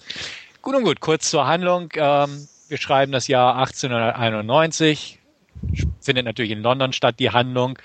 Und da geht es um das Ermittlerduo Holmes und Watson. Watson ist Arzt, Holmes, ja, Spürnase, Ermittler, unorthodoxer Schnüffler, wie auch immer. Auf jeden Fall, die beiden spüren Verbrecher auf und lösen Rätsel sozusagen. Der aktuellste Rätsel oder das aktuellste Verbrechen beschäftigt sich mit Ritualmorden. Und zwar sind Frauen entführt worden, die auch teilweise tot aufgefunden wurden, um das neueste Opfer zu finden, bevor es auch diesem geheimnisvollen Killer zum Opfer fällt. Legen sie also gleich am Anfang des Films los, in Zusammenarbeit mit der Polizei, aber dieser natürlich immer einen Schritt voraus, stellt sich ganz schnell heraus, dass das Opfer noch am Leben ist, und mitten in der Zeremonie stellen sie halt den Übeltäter, und der entpuppt sich als der eigentlich recht angesehene Lord Blackwood, gespielt von Mark Strong. Dieser wird verhaftet und flugs zum Tode verurteilt. Dieses ganze Mystische bewegt sich auch um seine ganze Person herum, auch im Knast, ja, hat er halt so seine Symbole an die Zellenwände gemalt, und seine Mitgefangenen und auch die Wächter sind so ein bisschen, ja, vorsichtig in seiner Nähe, weil man glaubt, da sind finstere Mächte im Spiel. Er wird auch dann gehängt tatsächlich, aber seine Leiche verschwindet aus dem Grab einige Tage später. Im guten alten Jesus-Stil hätte ich fast gesagt. Angeblich ist er auferstanden. Das Grab ist von innen aufgebrochen worden. Man hat gesehen, wie er über den Friedhof wandelte. Ja, und dann geht es weiter, dass auch noch andere Leute verschwinden und im Prinzip das ganze Treiben weiter auf einen gewissen Höhepunkt zusteuert, den wir jetzt auch nicht spoilern will. Nun ja, Holmes und Watson sehen sich also genötigt, weiter zu ermitteln, zumal sie auch als die Leute, die ihn zur Strecke gebracht haben, wieder persönlich mit reingezogen werden in die ganze Sache. Das Ganze zieht auch noch politische Kreise, auch das will ich gar nicht spoilern. Ja, auf jeden Fall beschäftigt sich dieser Film Sherlock Holmes 2009 mit diesen Abenteuern der beiden. Ja, das so viel zum Inhalt. Ich glaube, viel mehr muss da gar nicht gesagt werden. Wie gefiel euch der Film? Also ich muss sagen, die Geschichte an sich, wie sie du uns jetzt halt inhaltlich auch dargelegt hast oder so, fand ich gar nicht so interessant, beziehungsweise so folgenswert. Ja, gab nicht viel her. Ja, das wesentlich Interessantere oder was mir sehr gut gefallen hat an dem Film, war irgendwo die Chemie zwischen Holmes und Watson, beziehungsweise dann auch Downey Jr. und Jude Law als Darsteller. Also das war, fand ich extrem geglückt, hat mir sehr viel Spaß gemacht. Da kann ich mich direkt so anschließen. Das sehe ich nämlich ganz genauso. Ist halt irgendwie ein klassischer Buddy-Movie irgendwo. Ja. Also, und ich sag mal, 48 Stunden mit Nick Nolte und Eddie Murphy war auch nichts anderes in dem Sinne. Also, und die Kerbe schlägt, denke ich, auch Sherlock Holmes in einer gewissen Weise rein. Und das ist definitiv unterhaltsam, hat keinen Tiefgang, aber kann man gut weggucken. Ja, fand ich auch. Definitiv, auch ein kurzes Wort von mir dazu. Die Chemie zwischen den beiden Hauptdarstellern war eigentlich so, dass das große Zugpferd des Films, weil Story gab nicht viel her, die Inszenierung war okay, aber auch das Drumherum konnte halt nicht mithalten. Ich hatte damals auch im Podcast schon gesagt, als wir den ersten Trailer gesehen haben, dass ich etwas skeptisch bin, das Ganze, weil es mich nicht so ganz angesprochen hat. Dieser Eindruck hat sich jetzt bei dem Film auch irgendwo bestätigt. Auch im Trailer konnte man schon merken, klar, Robert Downey Jr. ist inzwischen eine Bank und wird die Rolle schon gut rocken. Das hat er auch gemacht. Jude Law ist auch ein cooler Schauspieler irgendwo. Manchmal ein bisschen blass, meiner Meinung nach. Hier hat er die Rolle ebenfalls gut ausgefüllt. Aber viel mehr kam da nicht, meiner Meinung nach. Er war gut produziert, definitiv. Die Nebendarsteller waren auch in Ordnung. Mark Strong finde ich inzwischen wirklich gut. Hier konnte er aber auch nicht so ganz überzeugen, meiner Meinung nach. Hat so den klassischen Bösen gespielt, ohne darüber hinauszugehen, sage ich mal. Ja gut, aber da war ja auch nicht viel mehr drin, so wie es angelegt war. Ja, also eben, das ist es nämlich. Also das Ganze drumherum ist einfach nicht auf einer Höhe mit den Hauptfiguren angelegt worden. Die Story nicht, die Nebenfiguren nicht. Und das fand ich einfach schade. Es ist nichts gegen die beiden und sie ziehen den Film auch nach oben und die ziehen auch die Wertung über den Durchschnitt, definitiv. Aber das Ganze ist einfach nicht auf Trab mit denen gebracht worden. Es wirkt so sehr, sehr gängig und wie gesagt, bei Mark Strong ist es mir aufgefallen. Noch schlimmer hat es für mich Rachel McAdams erwischt. Die spielt ja so eine Diebin, Love Interest von Robert Downey Jr., aber ist so dermaßen irgendwie belanglos das Ganze. Ihre Rolle und auch ihre Darbietung kommt da irgendwie nicht durch. Und ach, optisch passt das schon. Ja. Also für mich Rachel McAdams ganz klar der Schwachpunkt des ganzen Films. Ja, danke. Also, ich sag mal so, sie soll irgendwie, also ja, auch fehlbesetzt meiner Meinung nach, sie soll irgendwie so diese geheimnisvolle Frau irgendwo sein und ist eigentlich nur die nette Tante von nebenan. Da war irgendwie Kelly Riley als brave Frau von Jude Law, wirkte da wesentlich geheimnisvoller im ganzen Film als Rachel McAdams. Und das, ich habe ja den ganzen Film, als ich das auf Blu-ray geguckt habe, verzweifelt überlegt, woher ich die denn noch kenne. Ich auch. Die Dame aus Eden Lake. Genau, das habe ich dann nachher auch ganz schnell gegoogelt sozusagen, oder, weil ich auch dachte, Mensch, irgendwo kennst du die her. Ja, die war aber auch klasse, also die war interessant, die war super, aber Rachel McAdams, das war irgendwie, die ja auch irgendwie so diesen wunden Punkt von Holmes darstellen sollte, aber das war so belanglos, nichtssagend, ja. Ja, wie gesagt, es passte auch nicht, wie gesagt, so zu ihrer Rolle, wie die angesetzt war, diese doch geheimnisvolle Diebin, was auch immer, mit ihren Connections und so weiter und die Darstellung von Rachel McAdams dazu, die ist doch eher haha, fröhlich, bla bla und ich kenne dich, haha. Also es war irgendwie alles, passte nicht zusammen, wie gesagt, und Kelly Riley sollte eigentlich so die brave Frau an Seite von Jude Law sein, die so ein bisschen Kontra bietet, wenn Robert Downey sie blöd anspricht, das war eigentlich so die ganze Rolle, aber die wirkte, wie gesagt, für mich wesentlich geheimnisvoller und interessanter als Rachel McAdams, und ich kann auch Stefan zustimmen, Mark Strong kommt definitiv zu kurz. Da ein bisschen mehr in die Rolle, denke ich, hätte er gut ausfüllen können und wäre auch für den Film an sich echt brauchbar gewesen. Ja, war schade bei Mark Strong irgendwie, weil er ja doch das erste Mal, wo er mal so richtig in Erinnerung geblieben ist, war in Rock'n'Roller, ja auch von Guy Ritchie, wo er eben Archie spielt, die ja wirklich sehr klasse ist, die Rolle. Oder dann auch in Body of Lies, wo er diesen Geheimagenten spielt, neben Leonardo DiCaprio, wo ja wirklich saustark ist, die Rolle. Ja, und dann darfst du dich auf Kick-Ass freuen, da spielt er nämlich auch den Bösewicht. Ja. Wobei ich auch da sagen muss, auch da kommt er selbst ein bisschen zu kurz irgendwo. Oder, Stefan? Ne? Finde ich auch in Kick-Ass. Aber da passt es wiederum, weil so das Ganze drumherum einfach stimmig war. Ja, das ist lauter bunter, da fällt es nicht ganz so auf. Aber da hätte auch ein bisschen mehr Screentime wäre da echt auch schön gewesen. Ja. Weil er hat einfach eine super Präsenz. Wie du von den Rollen her schon sagst, er ist auch sehr, sehr vielseitig irgendwo in einer gewissen Art und Weise. Also, ja. Und ich denke auch, also... Ich mochte ihn auch schon in Revolver von Guy Ritchie, also dementsprechend, er gefällt mir inzwischen. Ich habe auch gehört, in Robin Hood soll er auch nicht so toll sein oder auch nicht durchgehen, aber ich halte ihn für einen echt starken Schauspieler und wenn er die richtigen Rollen hat und die Möglichkeiten, dann passt das einfach. Ja. Also die Sachen, die Wolfgang genannt hat, gerade Body of Lies und Rock'n'Roller, da war einfach nur... Ne? Man merkt es, wenn er auf der Leinwand war, dann hat er eine Präsenz gehabt, während er hier halt so als 0815-Bösewicht irgendwo im Hintergrund rumlief, hätte ich fast gesagt. Ja, es wirkt schon wie so eine Allzweckwaffe. Wir brauchen irgendeinen Bösewicht, der irgendwo gut präsent ist. Mark Strong macht das schon. Ja. Und einfach auf das auch noch mal von mir Gesagte zurückzukommen, dass das Ganze hält einfach nicht so die Qualität der beiden Hauptfiguren stand. Ja. Ich sprach es vorhin schon an, Regisseure, deren Handschrift nicht durchdringt. Guy Ritchie in diesem Fall. Ja. Ob das Ding nun von Guy Ritchie oder dem Typ, der jetzt Green Hornet gemacht hat, okay, blödes Beispiel, weil Gondry auch geil ist, aber irgendein Auftragsregisseur war, es kommt nicht durch. Und das Einzige, wo es so ein bisschen durchkam, war halt die Szenen, wo die Kampfszenen in Anführungsstrichen, wo Holmes halt sich die Schritte im Vorfeld auch überlegt hat und so, sind saucoole Sequenzen.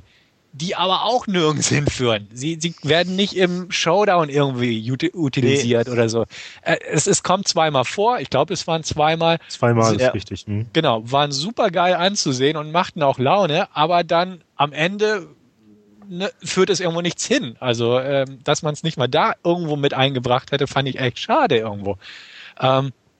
Das Ganze sieht nett aus, es ist gut gemacht, es ist gut produziert worden, klar, es war Geld dahinter und ähnliches, aber auch da hätte mir irgendwo eine Handschrift von irgendeinem Regisseur mehr gefallen, als dieses, in Anführungsstrichen, Guy Ritchie hat jetzt 2 Flops in Folge abgeliefert, er musste mal eine sichere Bank annehmen und das auch dementsprechend sicher rüberbringen. Das hat er geschafft, das Ding war ein Hit, es wird eine Fortsetzung kommen, die wird garantiert auch ein Hit werden, aber irgendwo dieses individuelle bei den Darstellern, also bei Mark Strong jetzt, um das nochmal rauszunehmen, bei Guy Ritchie und auch in der Handlung habe ich vermisst bei dem Film.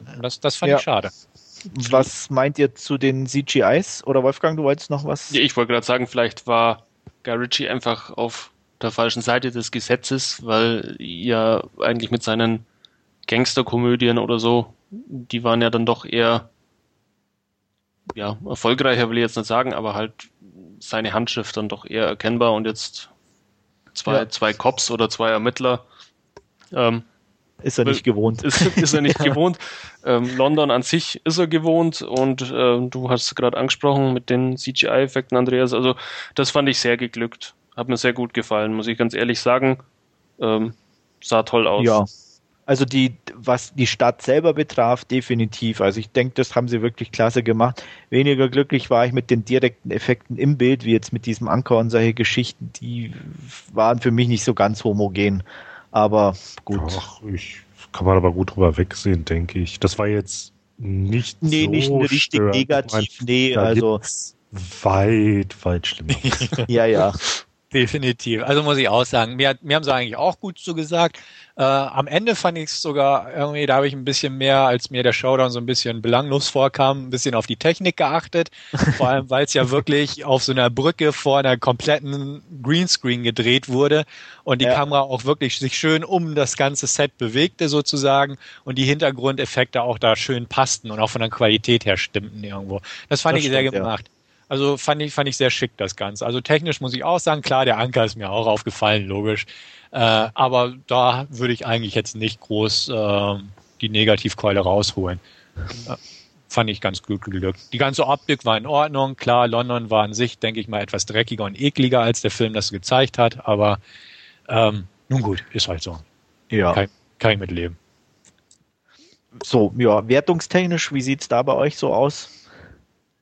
Fange ich mal an, würde ich sagen, bei mir eine wirklich gute 6/10. Für mehr hat es irgendwo nicht gereicht, obgleich der Belanglosigkeit, also beziehungsweise wegen der Belanglosigkeit. Downey Jr. definitiv ganz toll, also er trägt den Film und hat auch viel zu dieser guten 6/10 beigetragen, sonst wäre es wirklich im glatten Durchschnittsbereich irgendwo verortet gewesen, aber so starke 6/10, aber von meiner Seite 7 ist nicht drin. Ja, bei mir schon und da liegt er nämlich auch. Jetzt war keine gute, starke 7, aber die 7 doch erarbeitet er sich bei mir. Also ja, bei mir auch. Bei mir auch. 7/10. Wann sind wir wieder einig? Was aber, wie gesagt, auch hauptsächlich an den beiden Hauptdarstellern liegt. Also nicht am Film als Ganzes, sondern einfach eher die Tatsache, dass ich gegen etwas über 2 Stunden, glaube ich, dass man sich 128 Minuten schaue, sehe ich jetzt gerade. Ja. Und da eigentlich immer sich gefreut hat, quasi, wenn die beiden gemeinsam auf dem Bildschirm waren und sich auf was für eine Art auch immer gekabbelt haben. Ja. Oder Experimente mit dem Mund gemacht. Oder so. Er ist tot. Schon wieder. Nee, also denke auch, also er ist unterhaltsam, man kann ihn gucken. Wenn sie ein bisschen mehr auf die Story Wert gelegt hätten und da noch ein bisschen die Charaktere ein bisschen besser ausgearbeitet hätten, der Nebendarsteller wäre sicher mehr drin gewesen. Wer schnelle, nette Unterhaltung mag, kann sicher mal einen Blick riskieren und ja, wie ihr gehört habt, sind wir uns da relativ einig und wollen unsere Hauptreview, denke ich, damit beenden. Mhm. kommen zu unserer jüngsten Rubrik, unsere Tops. Diesmal wieder, nachdem wir zu viert sind, unsere Top 4. Und zwar geht es diesmal um unsere beliebten, liebsten, was auch immer, Sportfilme. Und ich würde sagen, René, du darfst. Ich darf. Du darfst. Ja, ich hatte da irgendwie zwei in der engeren Auswahl. Habe mich letzten Endes für Oliver Stones Any Given Sunday entschieden. Verdammt. Ja. Wobei ich jetzt hier gleich mal einwerfen muss, ich hatte im Vorfeld meinen lieben Kollegen gesagt, ich habe zwei Filme, wo ich sicher bin, dass die von den dreien genannt werden. Das war Nummer 1. Und ich denke mal, eurer Reaktion nach habt ihr bei den beiden anderen auch den gleichen, oder? Ja. Yep. Okay. Das ist jetzt nicht so ein glatt gebügeltes Sportfilmchen, wie es ja doch mal gerne aus Amerika kommt. Das Ding hat Ecken und Kanten und auch von der Kameraarbeit jetzt halt auch während der Spielszenen finde ich das ziemlich gut. Dann kann ich ja vielleicht aber jetzt sagen, was ich als zweites gehabt hätte, wer dann aber doch verloren hat, das waren die Indianer von Cleveland. Okay. Gut, den hatte ich jetzt nicht auf dem Radar, aber okay. Ich habe spontan auch keinen zweiten auf dem Radar gehabt, muss ich ganz offen zugeben. Any Given Sunday für mich ganz klar, beste Sportfilm. Oliver Stone, packende Szenen auf dem Feld, das Drumherum mit dem Football-Geschäft und den Machenschaften und auch dem Sumpf dahinter, gut gemacht, toll gespielt. Al Pacino und eine All-Star-Cast dahinter. Finde ich einfach toll. Großartiger Film meiner Meinung nach. Ich bin eh nicht so der Sportfilm-Fan, deswegen fallen viele weg. Ich gucke gelegentlich ein paar Football-Filme, irgendwie, was weiß ich, We Are Marshall oder Gridiron Gang oder sowas habe ich auch alle geguckt, aber die sind halt irgendwo zu konventionell gestrickt, zu gutfühlig und zu Mainstream-Schema-lastig. Das Ganze trifft nicht so wirklich auf Any Given Sunday zu und dementsprechend, also für mich gab es da eigentlich keine zweite Wahl, als es hieß Top 4 oder Top Sportfilm, Any Given Sunday, ohne Wenn und Aber. Ja, für mich. War auch bei mir das Erste, was mir in den Sinn kam. Ich habe da noch ein bisschen herumüberlegt, fand nicht wirklich was. The Wrestler hatte ich mal kurz auf dem Radar, aber ist ja kein Sportfilm jetzt in klassischen Sinne, von daher dann auch relativ schnell wieder gestrichen und zu Any Given Sunday, beziehungsweise wie er auf Deutsch heißt, an jedem verdammten Sonntag zurückgekommen, ist einer der Filme, die ich schon ewig im Regal stehen habe und immer wieder eigentlich gern anschaue, obwohl ich auch, wie Stefan, mit Sportfilmen relativ wenig anfangen kann, aber oder auch absolut keine Ahnung habe, wie Football funktioniert, aber der Film an sich einfach durch das Milieu, in dem man sich bewegt, dann auch ein bisschen mit diesen Hintergründen, diesen Superstars, die alle relativ kaputt sind in mehrerlei Hinsicht, also wirklich grandios, auch von den Darstellern, macht wirklich Spaß und ist sehr gute Unterhaltung immer wieder. Also ich habe den noch nie ganz gesehen, muss ich ganz ehrlich sagen. Ich habe immer mal wieder angefangen, aber ich finde Football so öde, ich kam da nie weiter. Also da ist das wirklich super inszeniert. Und okay, ja, aber du hast ja recht, der hat ja auch eine ziemliche Lauflänge, keine Ahnung, irgendwie 2,5 Stunden oder sowas. Ja, 150 Minuten. Ja. Mal gucken, vielleicht schaffe ich es noch irgendwann. Also was ich jetzt noch weil ich habe ja gesagt, ich habe zwei Filme bei euch auf dem Radar, die ihr wahrscheinlich nennen werdet. Der zweite wäre Rocky gewesen. Ja. Stimmt, da war was. Da war was, ne, wo ich gedacht habe, so als Klassiker ein bisschen mit reinspielt. Der stand bei mir so ein bisschen auf der Liste. Da muss ich ja gestehen, den habe ich meinem ganzen Leben noch nie gesehen, Rocky. Okay. Adrian! Ja. Muss man mal gehört haben und ja. Ich habe dann auch für was ganz Altes entschieden. Als Senior in der Runde kann ich ja da immer auf einen reichen Fundus zurückgreifen. Alter Mann, genau. Und habe mich für einen Film aus dem Jahr 1977 entschieden und zwar Slapshot. Hieß im Deutschen Schlappschuss mit Paul Newman. Geht um eine erfolglose Eishockey-Mannschaft, die. Gab's da nicht ein Remake mit dem Reeves oder irgendwie so? Kann sein. Auf jeden Fall geht's in dem Film eigentlich darum, dass die nur mit Prügeln und Gewalt ihre Spiele gewinnen. Und die haben so, ich sag mal, eines der frühesten nerdigen Teams sozusagen. Da gibt's nämlich drei Typen mit Hornbrillen, die Hanson Brothers, die auf dem Eis alles niederknüppeln, was sich ihnen in den Weg stellt. Und das Ganze ist recht unterhaltsam umgesetzt und ja, nicht ganz ernst zu nehmen, aber habe ich irgendwie immer gern gesehen und deswegen für mich Topfilm Slapshot im Sportbereich. Und er ist blutig.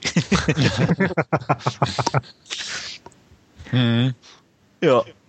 Ja. So ist das. Sonst noch Sportfilme, also ich hatte auch eigentlich nicht viel mehr, außer den zweien irgendwie, wie gesagt, Rocky hatte ich noch irgendwie als Boxerfilm sozusagen im Sportbereich. Der Wrestler auch kurz, aber ich sehe es auch weniger als Sport, ganz ehrlich, auch wenn da vielleicht anderer Meinung sind. Ja. Ich habe bei mir mal ein bisschen so durchs Regal geschaut. Ich habe dann auch einen Footballfilm gesehen, Varsity Blues, aber der ist jetzt nicht wirklich herausragend oder so, der macht Spaß, aber ist jetzt auch...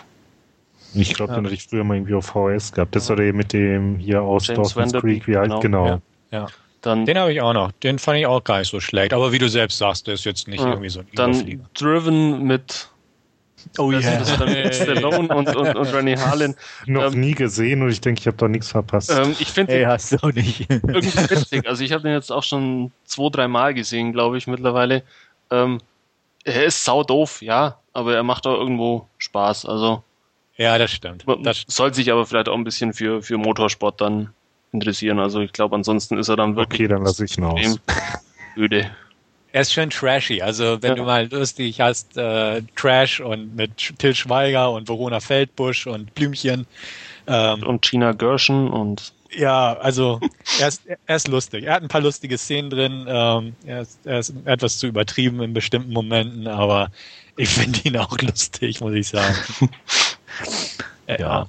Nee, ich weiß auch sonst ein paar, gibt es ja klar immer wieder so Filme mit über Rennen oder so, NASCAR oder sonstige Sachen, also die alle ganz viele brauchbar mal sind oder die man mal gucken kann, aber wie ihr schon sagt, halt alles nichts, wo man sagt, ja, die müssen sein oder die sind richtig gut. Mhm. Wie gesagt, Slapshot ist jetzt auch nicht super gut, aber das ist ein unterhaltsamer, netter Film, den man gut gucken kann. Ich würde ihn auch im Original empfehlen, also wird auch viel geflucht. Also. Ich habe jetzt immer nachgeguckt und zwar war das kein Remix, sondern ein zweiter Teil und das war nicht der Reeves, sondern Stephen Baldwin. Slapshot 2. Ah ja, okay. Den habe ich nie gesehen, ich kenne nur den ersten. Ich denke, da hat man auch nichts verpasst. Nee, also ja. Ich habe jetzt gerade nochmal einen Rennsportfilm entdeckt und zwar Days of Thunder. Ja, okay. Ja. Das ist der ist besser als Driven, sagen wir es mal so. Das auf alle Fälle, ja. Eher der Top Gun auf 4 Rädern, ne? Richtig, ja. Ja, sonst ist... ja gut, es gibt ja noch ein paar Karate-Filme. Caddyshack. Ja. Caddyshack. Legende von Bagger Vance, wer mir auf Wolf steht. Oder wie hieß der Adam Sandler hat doch ein paar so... Der Wasserträger? Ja, das war genau ein Footballfilm und dann mit... Hat er mit Golf gab's auch. Mit Golf war es auch Happy Madison, oder? Kann das sein? Ja. Happy Gilmore? Nee, Happy Gilmore, genau. Happy Madison ist, glaube ich, seine Produktionsfirma, die heißt so. Happy Gilmore, wo er da den Eishockeyspieler spielt, der Golfstar wird. Ja. Aber auch nicht wirklich alle. Ja. Wir haben einen vergessen. Na? Den Klassiker, Cool Runnings. Oh, ja, aber den mochte ich nicht. Ja, ich auch nicht so. Ich glaube, damals im Kino gesehen. Nein. Ja, ich glaube nicht auch, aber damals war ich noch jung. Ja, bei mir auch. Wie hieß der eine? Da gibt es doch diesen Frauen-Baseball-Film mit Madonna. Ach, League of Tom Hanks. Ja, genau. Ja. Stimmt. Der war okay. So. Also den kann man gucken. Also. Ja, das ist halt, denke ich, so das Hauptproblem. Man kann sie gucken, aber so richtig herausragend sind irgendwie wirklich wenig. Also. Ja.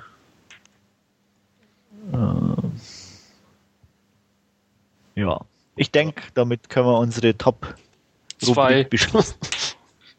Ja, zwei Filme hier, aber wir haben ja noch ein paar aufgegriffen. Dann halt. Findet vielleicht eine oder andere ein bisschen Inspiration, falls er mal irgendwie eine Sportfilmreihe einlegen will. Ansonsten kann er Weltmeisterschaft gucken. Ja, dann würde ich sagen, Interessenten, die sich irgendwo oder beziehungsweise beteiligen wollen am Podcast, indem sie uns was schreiben, können das in einem entsprechenden Thread tun oder an podcast@dvdnar.com. Wir nehmen gern Anregungen für unsere Top-Rubrik entgegen, also bitte schreiben. Wir kommen zwar kaum hinterher mit der Post, aber wir werden es schon irgendwie reinschieben können. Oder Kommentar bei iTunes oder whatever. Genau, egal wo oder in den einschlägigen Podcast-Veröffentlichungsseiten. Wir lesen alles, ja, und mir bleibt eigentlich nicht mehr anderes zu tun, als zu sagen, es war nett, mir hat es Spaß gemacht und bis zum nächsten Mal. Tschüss, bis dann. Ja, solider Podcast. Ja, das war nett. Bis zum nächsten Mal. Tschüss. In diesem Sinne, ciao, ciao. Jo, macht's gut, bis dann.